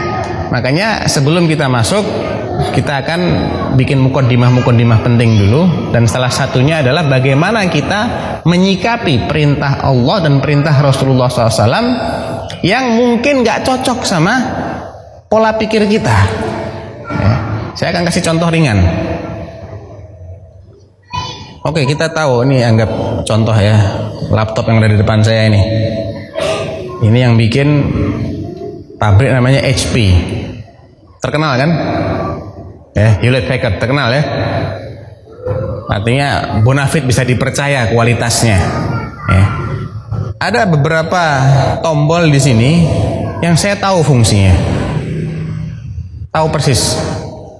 Tapi juga ada beberapa, entah itu lubang atau tombol, yang saya nggak tahu fungsinya. Pun begitu saya tetap beli. Dan walaupun saya nggak tahu, saya yakin ini ada manfaatnya. Nggak sia-sia dibuat ini. Walaupun hanya satu lubang atau dua lubang, ya, saya tahunya ada manfaatnya. Nggak dibuat secara sia-sia. Kenapa? Ada yang bisa jawab? Kenapa yang membuat? Yang membuat juga perusahaan yang terkenal, ahli, bagus kualitasnya, iya kan? Kalau yang membuat mereknya namanya Jiangsu, ya, nah, kita mungkin heran ini apa ini maksudnya. Ini kita nggak kenal ini pabrik apa ini, baru dengar gitu loh, belum dipercaya. Tapi kalau yang buat Sony, Toshiba, ya, Dell, wah ini sudah bonafit semua ini, ahli, kualitasnya terkenal bagus. Walaupun saya nggak tahu fungsinya apa, saya bisa pasrah ini pasti ada hikmahnya ya. Ada manfaatnya, nggak mungkin dibuat sia-sia. Sepakat? Ya. Demikian juga kita harus sikapi perintah-perintah Allah. Kita nggak paham apa hikmahnya, tapi kita yakin Allah yang paling tahu ya. Bikulli syai'in alim ya. Alaihissallahu biahkamil hakimin. Bukankah Allah itu adalah yang paling bijak dari yang bijak-bijak itu, yang paling bijaksana, yang paling sesuai, yang paling pas dan tepat kalau bertindak. Allah yang paling pas dan tepat kalau bertindak di antara yang seperti itu, jelas. Oleh karena itu, apapun perintah Allah, apapun sunnah Rasulullah, selama benar sumbernya, maka pasti itu yang terbaik. Nggak disyaratkan kita harus tahu hikmahnya. Sebagaimana kita nggak harus tahu fungsi semua bagian dari laptop ini kan. Nggak harus tahu kita. Cukuplah kita tahu sebagian dan kita percaya pasti yang lain ada manfaatnya. Ya, kalaupun kita belum bisa memanfaatkan dengan baik dan benar karena nggak tahu fungsinya, bah, kita nggak boleh menolak adanya manfaat yang kita belum tahu apa itu. Kita harus terima. Nah ini sebagai mukaddimah. Dan poin berikutnya, Allah telah membedakan antara wanita dengan laki-laki. Walaysa dzakaru kal unsa. Ini kaidah. Kalau ada orang ingin menyamakan dalam semuanya, ya dia berarti bertentangan dengan ayat ini. Dia ingin mengusahakan kesetaraan laki-laki dengan perempuan, ini mustahil, tidak bisa. Laisa dzakaru kal unsa. Aw man yunashsha'u fil hilyati wa huwa fil khisami ghairu mubin. Itu Allah menyifati wanita dalam surat Az-Zukhruf. Aw man yunashsha'u fil hilyah. Apakah manusia yang dibesarkan dengan serba perhiasan Dijadikan cinta kepada perhiasan-perhiasan. Wa huwa fil khisam, ketika terjadi perbedaan pendapat, dia tidak bisa mengutarakan maksudnya dengan jelas. Itu karakter umum wanita seperti itu. Kadang sulit dimengerti, itu sudah karakter. Ya. Allah bedakan antara wanita dengan laki-laki, masing-masing punya tugas sendiri-sendiri sesuai dengan fitrah dan kodrat, sesuai dengan fungsi biologisnya masing-masing dan karakter-karakter pembawaannya masing-masing. Maka ketika kita mendapati perintah-perintah Allah yang ditujukan kepada laki-laki atau khusus kepada wanita, kita harus terima. Ini yang paling maslahat. Ya. Ini mukaddimah kedua. Berangkat dari keyakinan kita bahwasanya semua perintah Allah itu adalah pasti yang paling pas, paling bermanfaat dan paling sesuai dengan hikmah. Nabi Yaqub alaihi salam, Allah mengatakan am kuntum syuhada idh hadara Yaqub al-maut. Apakah kalian hadir menjadi saksi ketika ajal datang menyumpai Yaqub? Idh qala li banihi, Nabi Yaqub sudah tua renta. Beliau ketika itu ada di Mesir, dibawa oleh anaknya Nabi Yusuf alaihissalam bersama keluarganya di sana. Mesir banyak sekali tindakan kesyirikan, yang menyembah api, yang menyembah berhala, yang menyembah mentari, banyak dewa-dewa. Na'udzubillah min syirkihim. Nabi Yaqub berada di negeri seperti itu, dia kumpulkan anaknya sebelum mati. Lalu dia mengatakan kepada anaknya, "Ma ta'buduna min ba'di?" Apa yang kalian sembah setelah aku mati? Jangan sampai kalian bertauhid ketika ada bapaknya saja. Apa yang kalian sembah setelah aku mati?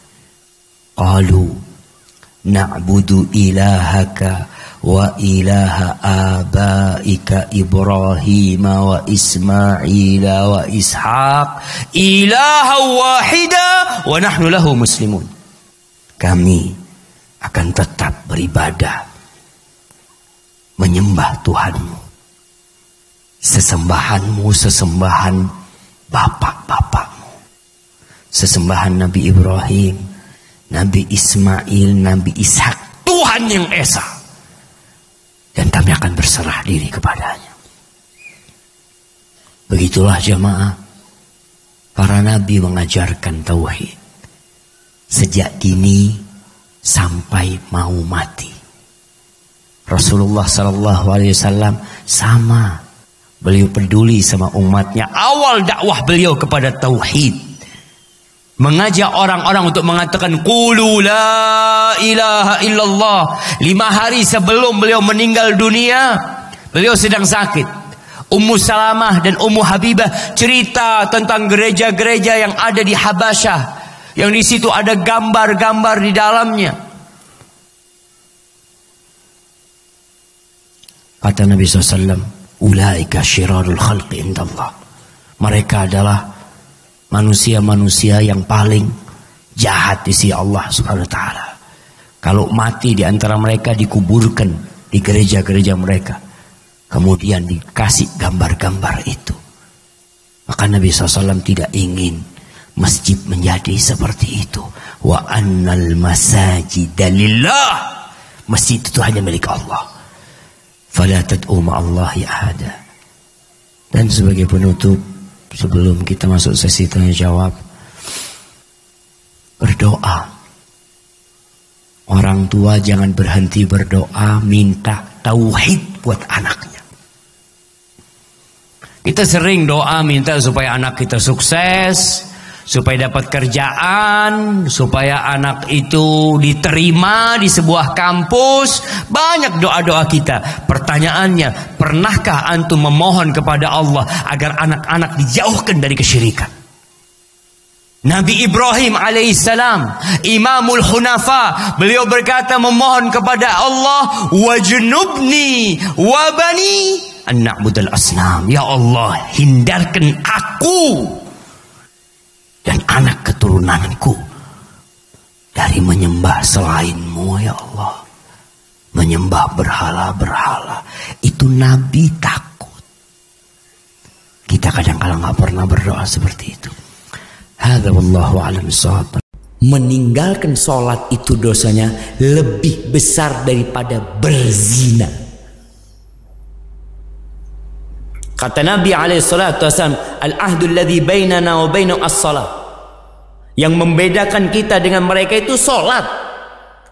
Faman taraka as-salat faqad kafar. Yang meninggalkan sholat sudah kafir, kata Nabi SAW.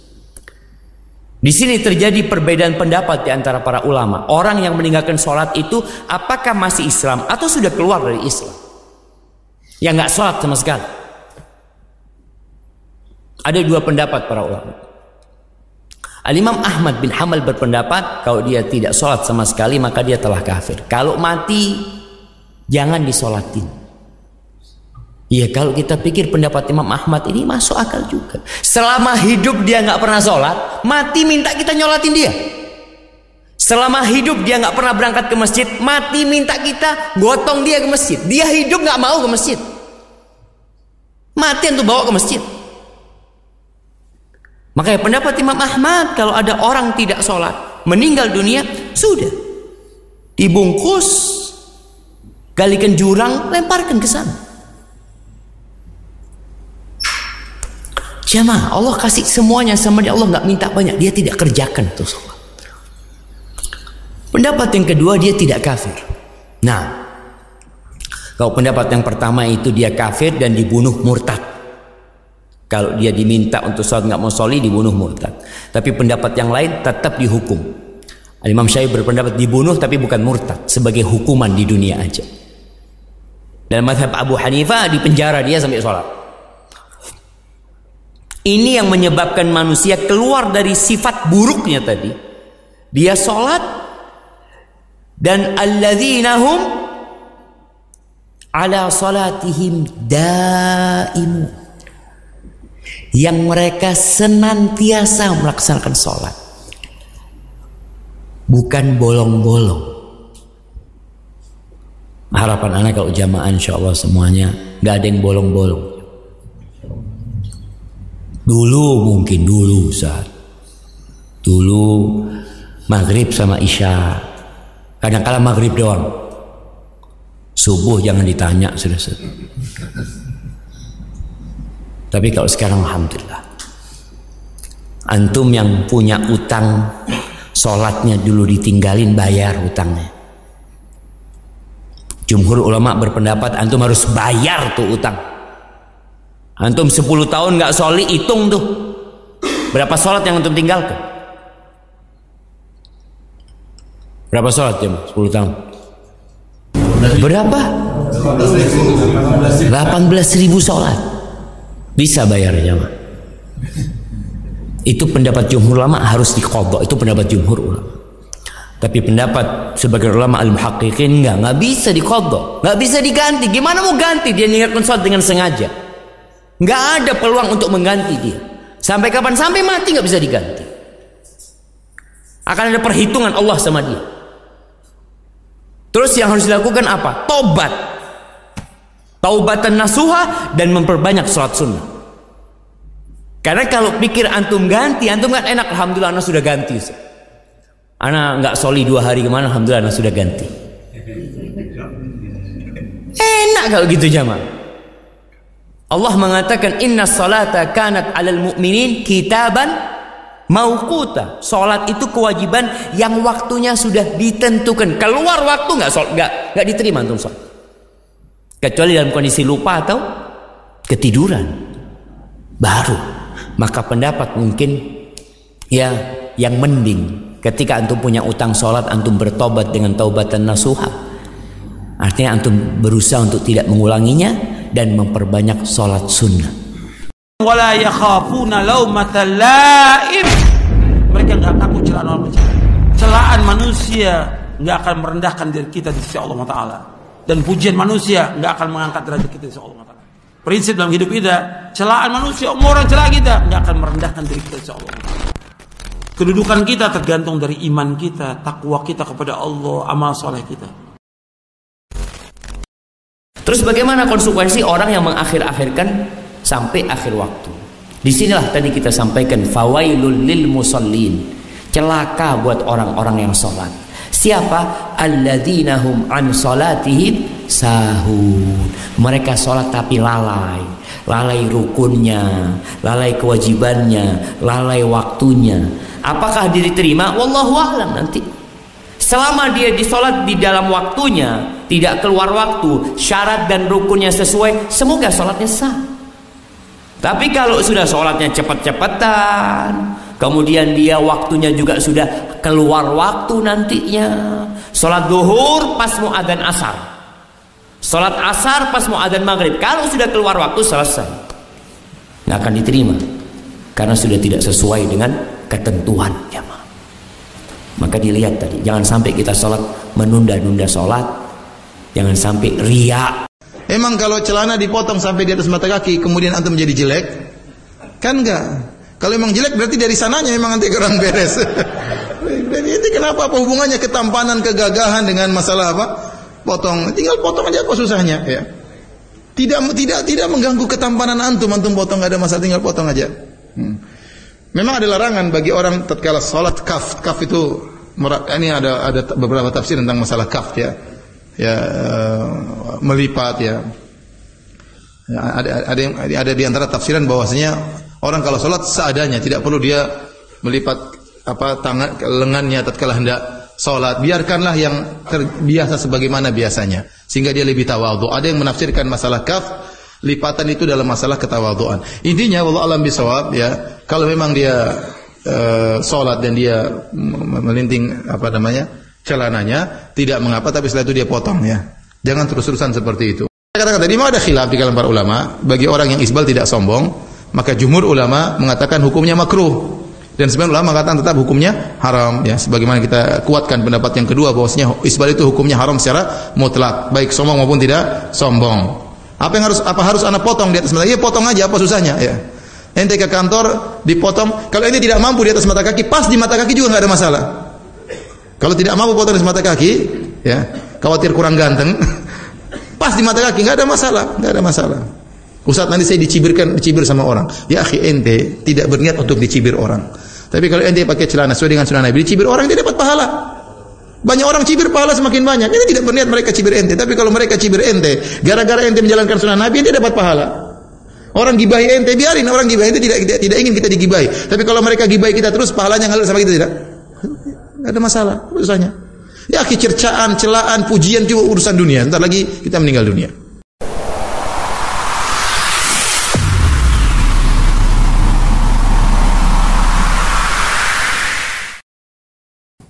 Semakin dia menambahkan ilmu, semakin dia mengamalkan ilmu, semakin dia mendakwahkan ilmunya barangkali sesuai kemampuan, semakin bertambah rasa takutnya kepada Allah.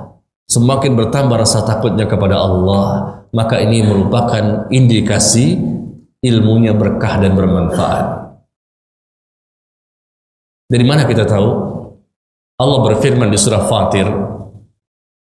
Di surah Fatir, surah ke-35 ayat yang ke-28. Innama yakhshallaha min ibadihil ulama. Innama yakhshallaha min ibadihil ulama. Sesungguhnya orang yang takut kepada Allah itu hanyalah orang-orang yang berilmu, ilmu yang mendalam tentang Allah, ilmu yang mendalam tentang Islam, ilmu yang mendalam tentang Al-Quran, ilmu yang mendalam tentang Sunnah. Mereka akan tumbuh rasa takutnya kepada Allah. Dan manusia yang paling takut kepada Allah di muka bumi ini adalah para ulama dan orang-orang yang berilmu dengan ilmu yang benar tadi. Tapi kalau ilmunya tidak benar dan tidak juga ada keikhlasan, maka ilmunya tidak menjadikan dia bertambah rasa takut kepada Allah.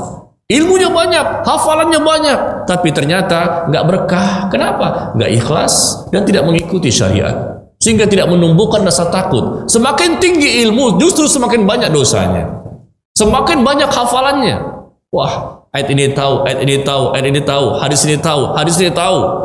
Luar kepala, bahkan dalam kepala, ya, luar dan dalam kepala hafalannya, dua-duanya. Tapi ternyata tidak menumbuhkan rasa takut kepada Allah. Berani mengucapkan kata-kata, statement yang bisa merusak citra Islam, bisa merusak citra sunnah, bisa menghujat kaum muslimin dan seterusnya. Rasa takut kepada Allah kurang. Ini berarti ilmunya nggak berkah. Coba kita evaluasi, ibu, bapak sekalian, ikhwan dan akhwat. Kalau selama kita ngaji, selama taklim, mungkin ada yang baru ngaji ya, baru bergabung, alhamdulillah, semoga Allah kuatkan imannya.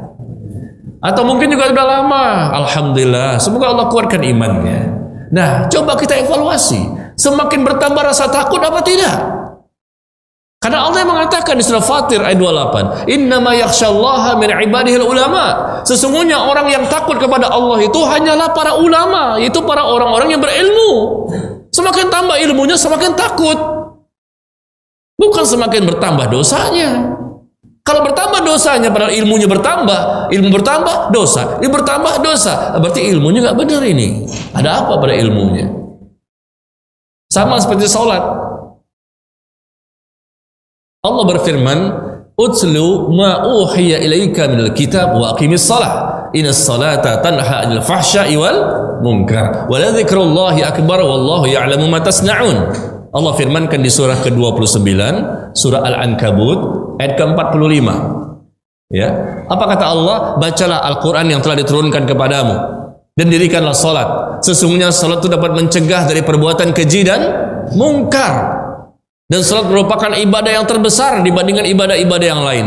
Nah, Allah katakan salat itu dapat mencegah dari perbuatan keji dan mungkar. Tapi kok udah salat, perbuatan keji masih dilakukan, udah sholat perbuatan mungkar masih dilakukan, yang salah siapa? Sholatnya, berarti nggak benar. Ada yang salah pada sholatnya, karena pasti demi Allah, karena Allah mengatakan Allah nggak pernah berdusta. Sholat itu dapat mencegah dari perbuatan keji dan mungkar. Kenapa kita sholat? Tapi kita lihat diri kita atau kaum muslimin masih melakukan perbuatan keji dan mungkar, berarti sholatnya ada yang nggak benar.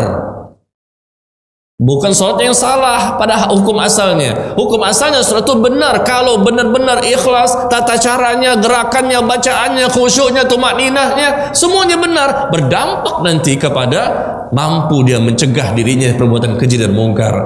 Begitu juga ilmu, bukan ilmunya yang salah. Sebetulnya kalau ilmunya benar, ikhlas dan mengikuti syariat sunnah, maka dia akan berdampak rasa takutnya kepada Allah. Jangan sampai semakin tinggi ilmu, ternyata rasa takut pun semakin berkurang. Ini nggak benar, nggak mungkin. Berarti ada sesuatu pada ilmunya.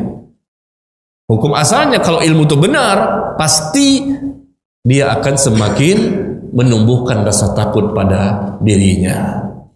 Coba kita lihat. Apa kata Nabi Sallallahu Alaihi Wasallam tentang orang yang takut kepada Allah? Ilmunya benar ini, dampaknya bagus, berkah, bermanfaat ilmunya. Yaitu apa kata Nabi dalam hadis yang dikeluarkan oleh Imam At-Tirmidzi? Man khafa adlaja, wa man adlaja balagal manzilah. Ala inna sil'atallahil ghaliyah, ala inna sil'atallahil jannah. Nabi Sallallahu Alaihi Wasallam bersabda, man khawfah, barang siapa yang takut, takut kepada siapa? Kepada Allah. Barang siapa yang takut kepada Allah, pasti dia akan bersungguh-sungguh. Dan barang siapa bersungguh-sungguh, dia akan mendapatkan tempat yang tinggi di sisi Allah. Ketahuilah, ingatlah, barang dagangan Allah itu mahal. Ketahuilah, ingatlah, barang dagangan Allah itu adalah surga. Nah, di sini kita lihat bagaimana Rasul mengatakan, man khawfa adlaja. Barang siapa yang takut betul kepada Allah, maka akan mengakibatkan hasil. Apa hasilnya? Dia akan lebih bersungguh-sungguh. Coba kita lihat. Kita bersungguh-sungguh enggak? Ya, kadang-kadang sih sungguh-sungguh Pak Ustaz, kadang-kadang juga males. Kenapa bisa begitu? Karena kita kurang rasa takut kepada Allah. Kalau betul-betul rasa takut kepada Allah benar, maka otomatis orang itu akan selalu bersungguh-sungguh. Paling tidak persentase kesungguh-sungguhannya lebih banyak dibandingkan rasa malasnya. Ini akibat dari ilmu yang benar. Ilmu yang benar menghasilkan rasa takut kepada Allah. Rasa takut kepada Allah menimbulkan apa? Sungguh-sungguh. Sungguh-sungguh menimbulkan apa? Derajat yang semakin tinggi kepada Allah. Derajat yang tinggi kepada semakin tinggi kepada Allah menimbulkan apa? Dia akan mendapatkan surga. Ini rangkaiannya seperti itu. Ilmu yang benar menghasilkan rasa takut. Rasa takut yang benar akan menghasilkan kesungguh-sungguhan. Semakin baik dia, semakin sungguh-sungguh mengamalkan Islam dan Sunnah, dan tidak takut kecuali hanya kepada Allah. Wala yakhafuna laumata laim. Enggak ada yang dia takuti kecuali Allah, dan dia tidak takut dengan orang yang suka mencela, dengan celaan orang yang suka mencela. Kalau sudah benar sesuai dengan Quran dan Sunnah, maka dia terus berjalan istiqomah dan tidak peduli dengan apapun yang dikatakan oleh orang yang tidak berilmu, yang tidak paham tentang ilmu yang telah dia pelajari. Dan jihad di zaman ini, ikhwatil kiram, karena jihad itu ada dua. Ada jihad bisilahi wassinan, jihad dengan peperangan, jihad dengan senjata, dengan pedang, dengan tombak, dengan panah di zaman dahulu. Ya, sekarang dengan berbagai macam senjata-senjata yang canggih. Ya, ini jihad yang pertama. Yang kedua adalah al-jihadu bil hujjati wal bayan. Berjihad dengan keterangan agama, dengan hujjah, dengan dalil. Berjihad menepis syubhat. Karena peperangan yang lebih dahsyat sekarang ini bukanlah peperangan antara kaum muslimin dan musuh-musuh mereka dengan senjata. Itu hanya ada pada sebagian kecil negeri-negeri kaum muslimin. Yang lebih besar daripada itu adalah jihad dengan syubhat, perang pemikiran. Itu lebih dahsyat daripada perang ya dengan senjata-senjata yang begitu canggihnya yang mematikan. Dan kita melihat benar-benar kaum muslimin digempur dengan berbagai macam syubhat, baik dari dalam Islam maupun dari luar Islam, dari kelompok-kelompok penyempal dalam Islam yang mengatasnamakan Islam maupun dari luar Islam. Subhanallah. Karena itulah Syekh Muhammad bin Shalih Al-Utsaimin dalam kitab beliau Kitabul Ilmi mengatakan jihad masa ini yang lebih utama adalah jihad dengan ilmu syara'. Subhanallah. Maka hendaklah kita berjihad dengan mempelajari ilmu syariat ini, ilmu Islam. Maka apa yang antum kerjakan sekarang ini sedang dalam rangka berjihad menimba ilmu syara'. Dan Nabi telah mengatakan, man kharaja fi talabil ilmi fahuwa fi sabilillah hatta yarji'a. Barang siapa keluar dalam rangka menimba ilmu, maka dia dianggap sedang berjihad di jalan Allah sampai dia kembali ke rumahnya. Maka kata Syekh Muhammad bin Shalih Al-Utsaimin, dewasa ini jihad lebih dahsyat adalah jihad dengan ilmu. Subhanallah. Karena syubhat begitu dahsyatnya menyambar-jambar. Dahulu tak semudah sekarang syubhat menyambar-nyambar. Sekarang syubhat masuk dengan cepat dalam hitungan detik, melalui media sosial, jejaring sosial, melalui Facebook, melalui Twitter, melalui grup-grup, tersebar berbagai macam syubhat. Subhanallah, begitu mudahnya orang menjajakan syubhat, berbagai macam perangkat-perangkat canggih sekarang. Ya, media-media berbentuk visual, audio begitu cepat tersebar. Subhanallah, lihatlah bagaimana dahsyatnya orang bergantung kepada YouTube. Lambat laun tak lagi orang melihat TV. Ditinggalkan orang itu semua. Ya, dan lihatlah betapa banyaknya syubhat di sana bagi yang tak bisa memilih maupun memilah. Dan tugas yang paling dahsyat bagi orang-orang sekarang adalah berjihad dengan ilmu. Bagaimana berjihad dengan ilmu? Mendatangi ilmu, mendengarkan ilmu, berupaya mengamalkan ilmu, berusaha mendakwakan ilmu, ya, berusaha mengorbankan segalanya untuk ilmu, membantu tegaknya sarana-sarana ilmu, apapun namanya markas-markas Islam, pesantren-pesantren, masjid-masjid yang di sana diajarkan kitabullah dan sunnah Rasulullah. Ini adalah markas-markas jihad yang kita harus support dengan apa yang kita mampu. Subhanallah. Ya, ini jihad zaman sekarang. Kita lihat adanya orang-orang yang memiliki kompeten dalam mempelajari agama Allah, mengajarkannya. Kita jihad dengan harta kita, memberikan berbagai macam bantuan. Ya. Banyak orang-orang kaya yang pintar, ikhwatil kiram rahimakumullah. Banyak mereka yang pintar bagaimana menggandakan rezeki mereka di dunia dan akhirat. Subhanallah. Saya ketahui ada seorang kaya di Jakarta sana. Dia kumpulkan nama-nama dai seluruh Indonesia. Kemudian segala macam buku-buku yang tebal-tebal yang mereka butuhkan dikirim ke semua daerah. Subhanallah. Ini bagian daripada jihad. Subhanallah. Buku yang kita baca seperti Mukhtasar Sahih Bukhari, dari sana dapatnya. Tawdihul Ahkam, dari sana dapatnya. Dia santai di Jakarta atau kemana dia pergi, subhanallah, mengalir pahala ke seluruh dunia. Subhanallah. Ini jihad. Jihad zaman sekarang. Jihad dengan ilmu. Ini lebih dibutuhkan dibandingkan jihad dengan senjata pada masa sekarang ini. Subhanallah. Karena peperangan dalam bentuk syubhat, yang begitu dahsyat, ya, peperangan dalam bentuk syubhat ini yang harus, ya, kita menepisnya dengan ilmu. Allahu Akbar. Karena itulah yang paling besar keutamaannya di zaman-zaman sekarang ini adalah para ulama dan para penimba ilmu. Mereka lah yang menangkis segala macam syubhat, yang menyambar-nyambar di mana-mana. Mereka lah yang membantah, mengkonter semua syubhat. Subhanallah. Maka mereka sama dengan mujahid yang mengorbankan darahnya. Mereka dengan tinta-tinta yang mereka tuliskan berupa buku-buku bantahan, dengan pidato-pidato mereka, kajian-kajian mereka membantah, sama kelak akan ditimbang darahnya kaum mujahidin dengan tinta-tinta para ulama. Subhanallah. Kita tinggalkan sesuatu yang kita benci karena Allah benci, dan kita pergi ke hal yang Allah cintai dan kita cintai. Jadi orang yang hijrah itu udah gak ngedumel, kok gila berat banget sih sholat subuh. Enggak, dia suka, dia bukan kepaksa. Lo ngaji terus lo, enggak, dia senang. Itu hijrah. Ibnu Qayyim mengatakan salah satu inti dari hijrah al-hubu wal bughdu, cinta dan benci. Artinya dia pindah dari hal yang dia benci dan dia pergi ke hal yang dia suka. Jadi dia tinggalkan khamr itu karena dia benci sama khamr. Jadi walaupun satu sloki lagi deh, ini free deh gue yang bayar, enggak, gue benci sama itu. Gitu jawabannya. Bukan masalah free atau enggaknya. Jadi ketika diajak kenalan sama cewek yang bukan mahramnya, dia benci tuh. Bukan benci sama ceweknya ya, tapi benci, ini hubungannya gak bener nih, gue gak mau. Gue kenalin deh, gue buatin candlelight dinner, gue IO-nya, enggak, gue benci sama ini. Jadi itu orang hijrah. Inti dari hijrah itu cinta dan benci. Tidak akan sempurna Islamnya sampai kalian saling mencintai, maknanya mencintai sama muslim. Ya. Dan tentu cinta maknanya pengorbanan dan loyalitas. Itu bernamanya cinta. Kalau ada suami istri bilang, iya saya cintai kamu, tapi begitu pasangannya sakit ditinggal, begitu miskin ditinggal, dusta semua, palsu. Tapi orang kalau suka duka bersama, itu luar biasa. Kan tidak akan pernah ada yang memisahkan kita kecuali kematian. Itu cinta yang benar. Ini lihat tetangga mobilnya bagus, mulai melirik. Ini pekerjaan lebih bagus, mulai melirik. Cinta palsu semua.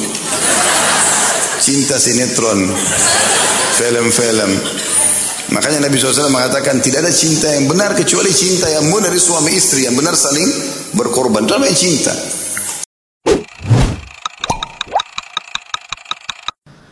Wa muwalatu man walahu wa walaha. Termasuk diantaranya adalah loyal dan cinta kepada setiap orang yang cinta kepada beliau dan cinta kepada sunnah beliau sallallahu alaihi wasallam.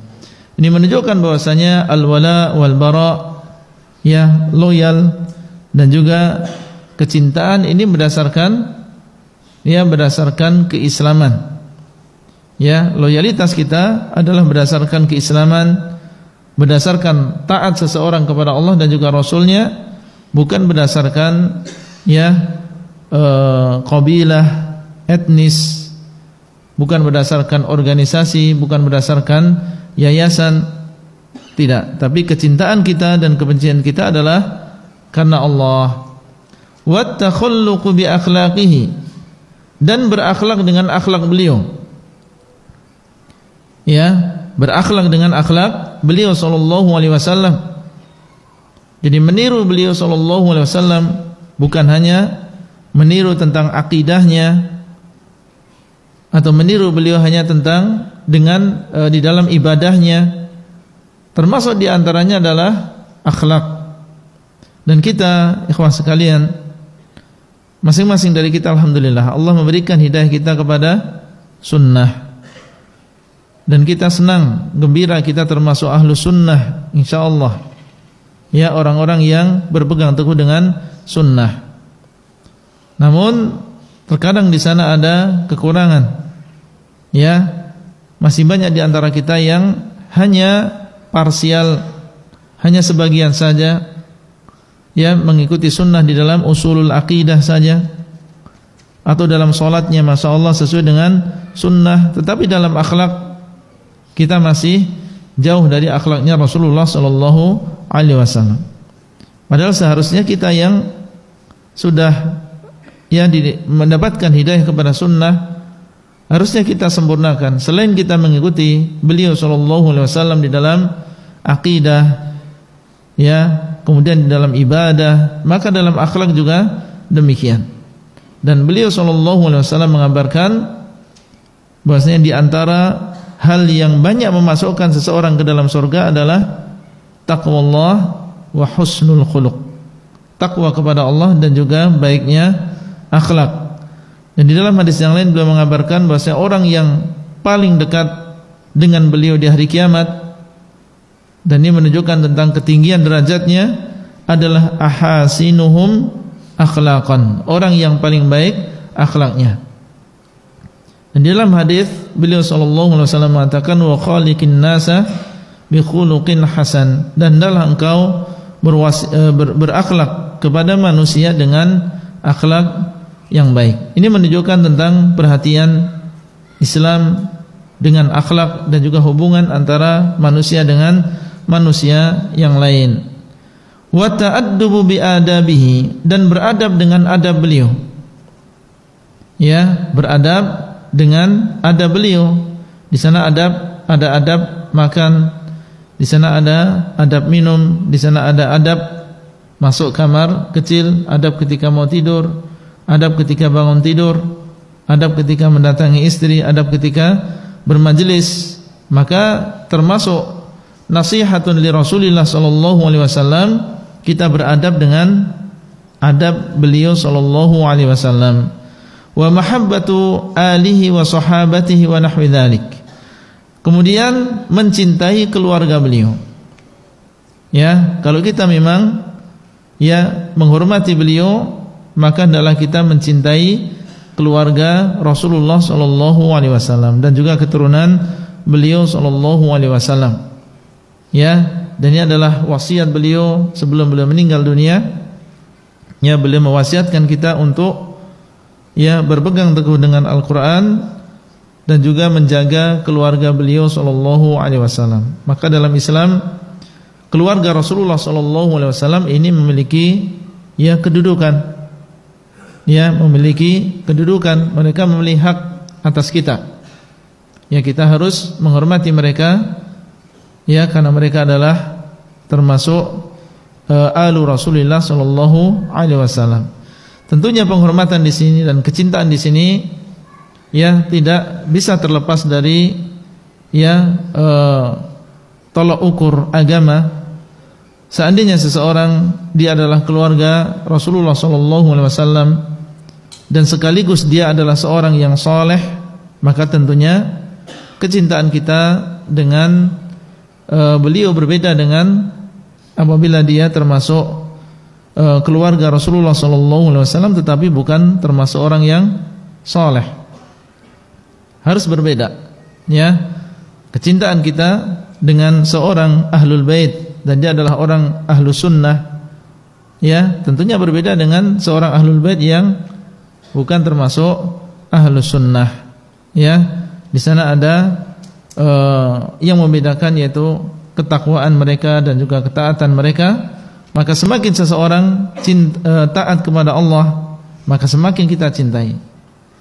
Semakin seseorang takwa kepada Allah, maka semakin kita cintai. Adapun seorang hanya sekedar ahlul bait, akan tetapi ya jauh dari tuntunan agama, melakukan kesyirikan, bahkan mengajak manusia untuk berbuat syirik ya, atau melakukan bid'ah-bid'ah di dalam agama, padahal seharusnya dia sebagai seorang keluarga Rasul sallallahu alaihi wasallam, orang yang harusnya paling bertamasuk dan paling memegang teguh sunnah Rasulullah sallallahu alaihi wasallam.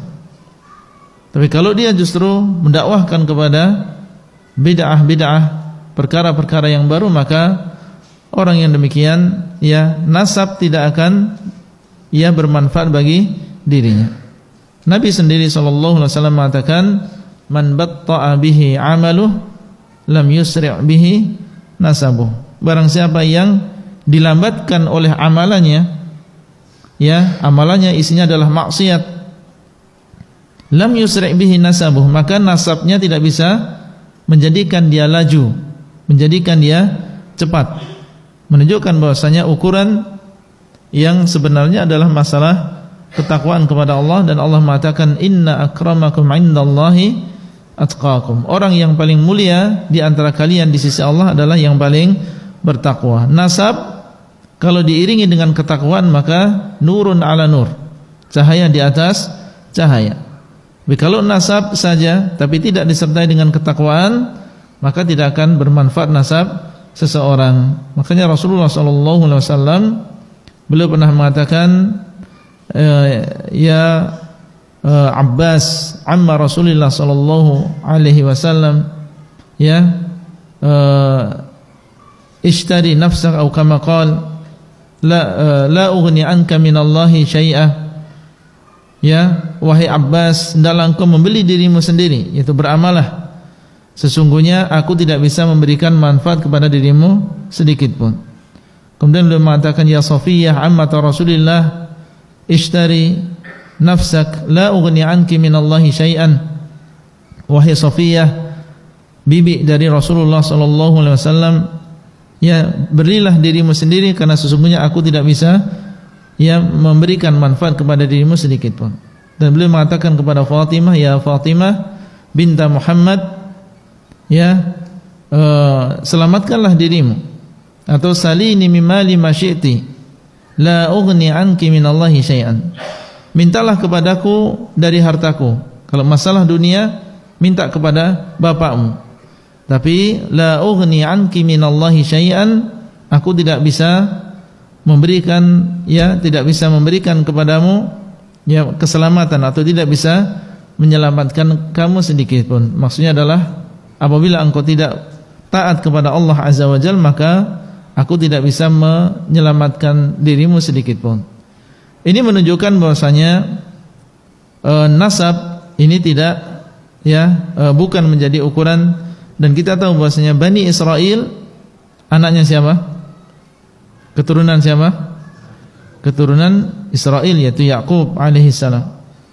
Ya, keturunan Ishak seorang nabi, keturunan Yaqub seorang nabi.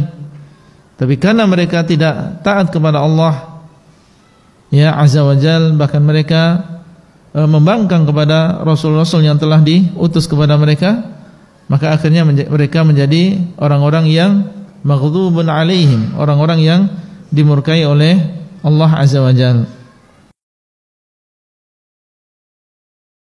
Man nasiyal maut uqiba basiran bi thalathati asya. Barang siapa yang lupa kalau dia bakal mati, lupa dengan kematian, dia akan diberi sanksi dengan tiga. Yang pertama, taswifut taubah, menunda-nunda taubat. Tapi tadi orang kalau lupa dengan kematian itu, dia akan menunda-nunda taubat. Wa tarkur ridha bil kafaf, dia tidak akan ridha dengan apa yang dia dapatkan. Dia akan selalu berambisi, terus mencari, seperti orang yang minum air laut. Berapapun yang dia dapat, walaupun banyak, dia akan terus mencari. Ketiga, buat orang yang lupa dengan kematian, at-takasul fil ibadah, malas-malesan beribadah. Terkadang seorang, ya, Allah berkahi umurnya, umur dia dengan umur orang lain sama, waktu yang dihabiskan dengan waktu yang dihabiskan oleh orang lain sama, tetapi lihat produktivitas orang ini berbeda dengan yang lainnya. Yang satunya Masya Allah, Allah berkahi umurnya, umurnya berkah. Dia gunakan umurnya untuk bertakwa kepada Allah, untuk berbakti kepada orang tuanya, untuk bersedekah, untuk banyak ibadah yang bisa dia lakukan. Sementara sebagian orang, waktu yang sama dia keluarkan, tetapi produktivitas dalam hal akhirat tidak ada sama sekali atau sangat minim. Ini menunjukkan Allah berkahi umurnya. Oleh karenanya, orang yang paling berkah umurnya adalah Nabi SAW.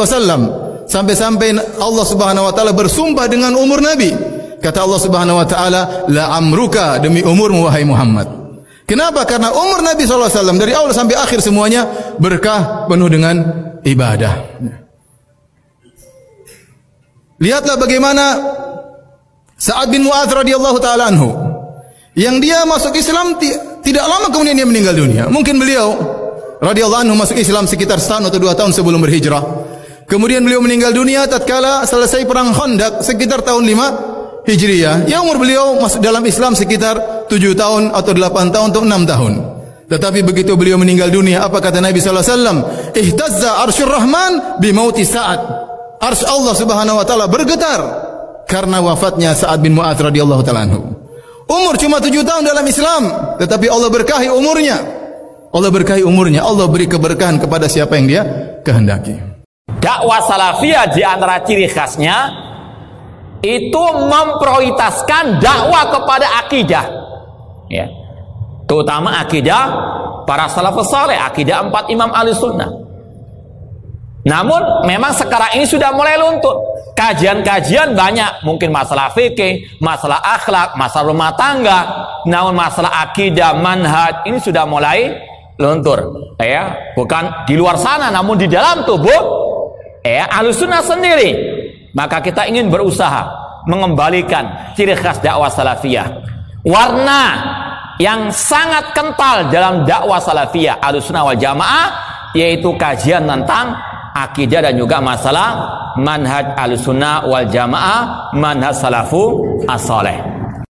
Nabi SAW itu katakan mereka itu ibadahnya Masya Allah luar biasa, kalau baca Al-Quran luar biasa, namun Al-Quran mereka tidak keluar sampai kerongkongan mereka. Hadis ini lagi bicarakan tentang khawarij. Jadi kalau yang ada sudah muncul sekarang ini bu, pemahaman ISIS itu. ISIS itu pemahamannya pemahaman khawarij. Berikan catatan situ bu, pemahaman khawarij mudah kafirkan orang. Mudah kafirkan orang. Terutama mudah mengkafirkan pemerintah atau penguasa. Mereka akan katakan pemerintah atau penguasa itu togut.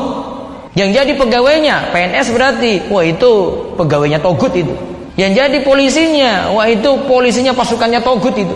Pokoknya siapa saja tidak berhukum dengan hukum Allah. Akhirnya diistilahkan seperti itu semua.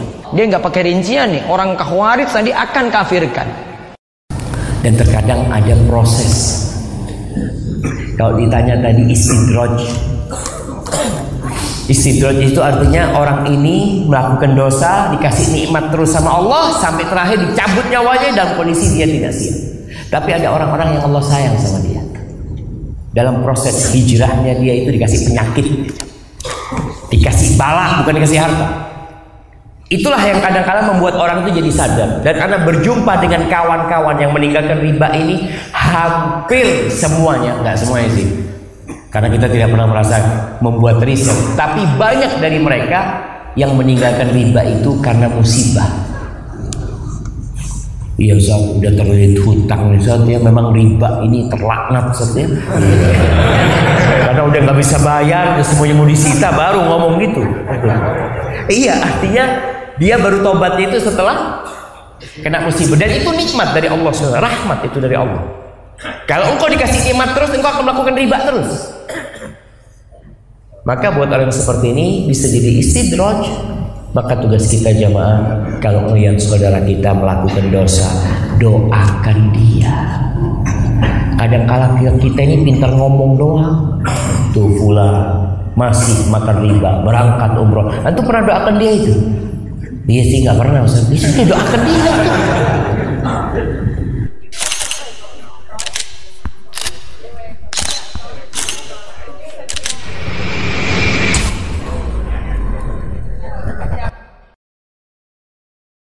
Bismillahirrahmanirrahim. Assalamualaikum warahmatullahi wabarakatuh. Innal hamdalillah wassalatu wassalamu ala Rasulillah wa ala alihi wa ashabihi wa mawala wa la haula wa la quwata illa billah amma ba'du. Para pemirsa, sering kita mendapatkan keluhan, kenapa saya sering terjebak dalam perbuatan maksiat? Ada beberapa faktor yang menjadikan seorang dia gampang terjebak dalam maksiat. Yang pertama, dha'ful iman, karena lemahnya iman. Iman seandainya meresap dalam hati seorang, maka akan merasakan manisnya iman. Dia akan mencintai apa yang dicintai oleh Allah Ta'ala, dan dia akan membenci apa yang dibenci oleh Allah Ta'ala, sehingga akan menguat kecintaan dia terhadap apa yang Allah cintai dan kebencian dia kepada apa yang Allah benci. Karena iman karakternya, kata Nabi, awsaqu ural iman al-hubbu fillah wal bughdhu fillah. Sakwat-kwat al-iman, orang yang mereka mencintaikan Allah dan membencikan Allah Ta'ala. Ketika seorang melemah imannya, maka melemah pula kebencian dia kepada apa yang dibenci oleh Allah Ta'ala, hingga akhirnya dia memperturutkan hawa nafsu dia, yang menunjukkan tentang lemahnya posisi keimanan dia, yang lebih lezat mengikuti hawa nafsunya. Yang kedua, al-jahlu, ini kebodohan. Kebodohan terhadap Allah Ta'ala, sehingga dia tidak muncul rasa takutnya kepada Allah Ta'ala. Atau kebodohan terhadap syariat agama Allah Ta'ala, sehingga dia tidak tahu bahwa yang dia lakukan benar-benar merupakan pelanggaran terhadap syariat Allah Ta'ala. Kebodohan ini yang telah menjadikan seorang dia tampil bermaksiat kepada Allah Ta'ala, sehingga Allah menamai orang-orang yang mereka berdandan dengan cara jahiliyah sebagai bentuk ini penyimpangan disebabkan kebodohan mereka. Wala tabarrujna tabarrujal jahiliyatil ula, jangan anda bertabarruj, berdandan dengan dandanan jahiliyah, yang menjadikan seorang terjebak dalam aliran sesat juga karena kebodohan. Ketika bicara tentang orang-orang khawarij, Nabi katakan sufahaul ahlam, orang-orang yang bodoh, yang menjadikan seorang terjebak dalam berfatwa yang membahayakan sampai menimbulkan korban terbunuhnya orang, seperti fatwa sebagian sahabat ketika ditanya tentang luka di kepala, apakah boleh tidak mandi ketika dia berhadas besar, difatwakan tidak boleh, akhirnya dia mati. Ini fatwa kebodohan. Demikian pula kebodohan yang telah mengantarkan seorang dia masuk ke lorong-lorong kesesatan, berhukum dengan hukum-hukum jahiliyah, afa hukmal jahiliyati yabghun, sehingga menjadikan seorang terjebak dalam maksiat. Yang kedua adalah kebodohan, sehingga mesti kita hilangkan dengan kita belajar agama. Yang ketiga, kasratul fitan, banyaknya fitnah-fitnah, tersebarnya fitnah syahwat, tersebarnya fitnah syubhat, derasnya media yang dia kemudian terpacu, tergoda, dan mengusik hati dia, gampangnya akses dia untuk melakukan segala macam bentuk maksiat. Maka ini faktor yang ketiga, banyaknya fitnah syahwat yang bertebaran di media, bahkan di alam nyata, di televisi, di koran-koran, di majalah-majalah. Demikian pula syubhat, dengan munculnya para penyesat yang menyebarkan dengan pemikirannya, dengan seminarnya, dengan bukunya, dengan ceramahnya. Yang keempat, yaitu maghrur, dia tertipu, tertipu dengan bisikan-bisikan syaitan, yang dia tertipu dengan ampunan Allah, anda nanti akan diampunkan Allah, gampang nanti setelah itu anda bermaksiat, anda beristighfar, anda bertaubat kepada Allah Ta'ala. Sebagian bisikan mengatakan anda akan punya amalan saleh, nanti bisa menghapuskan keburukan anda. Sebagian bisikan mengatakan yaitu anda akan hanya ikut-ikutan para pembesar. Ini maghrur, ini bentuk ketertipuan, sehingga dia gampang terjerumus dalam perbuatan maksiat. Dan yang kelima, yaitu dia bergaul dengan orang-orang yang rusak, orang-orang fasik, orang yang mereka tenggelam dalam syahwat, dan orang yang mereka rusak pemikirannya. Bergaul dengan orang yang fasik seperti bergaul dengan penyakit yang rawan menular, Bergaul dengan orang memiliki pemikiran sesat, seperti dia ini menenggak racun yang bisa mematikan. 5 hal ini di antara sebab kenapa orang sering terjebak dalam perbuatan maksiat. Dhaful iman, lemahnya iman. Al-jahlu, ini kebodohan terhadap Allah dan agamanya. Al-maghrur, yaitu orang mereka tertipu dengan segala macam bisikan kebodohan. Yang keempat, banyaknya fitnah-fitnah, baik fitnah syahwat atau fitnah syubhat. Yang kelima, karena bergaul dengan orang-orang yang rusak, baik rusak, tenggelam dalam syahwat atau rusak. Mereka terjebak dalam aliran sesat, pemikiran yang rusak. Semoga manfaat, semoga Allah menjaga kita dari 5 perkara tersebut, sehingga kita istiqamah di atas agama Allah Ta'ala. Semoga manfaat. Wassallallahu ala nabiyyina Muhammadin wa ala alihi washabihi wasallam. Assalamualaikum warahmatullahi wabarakatuh.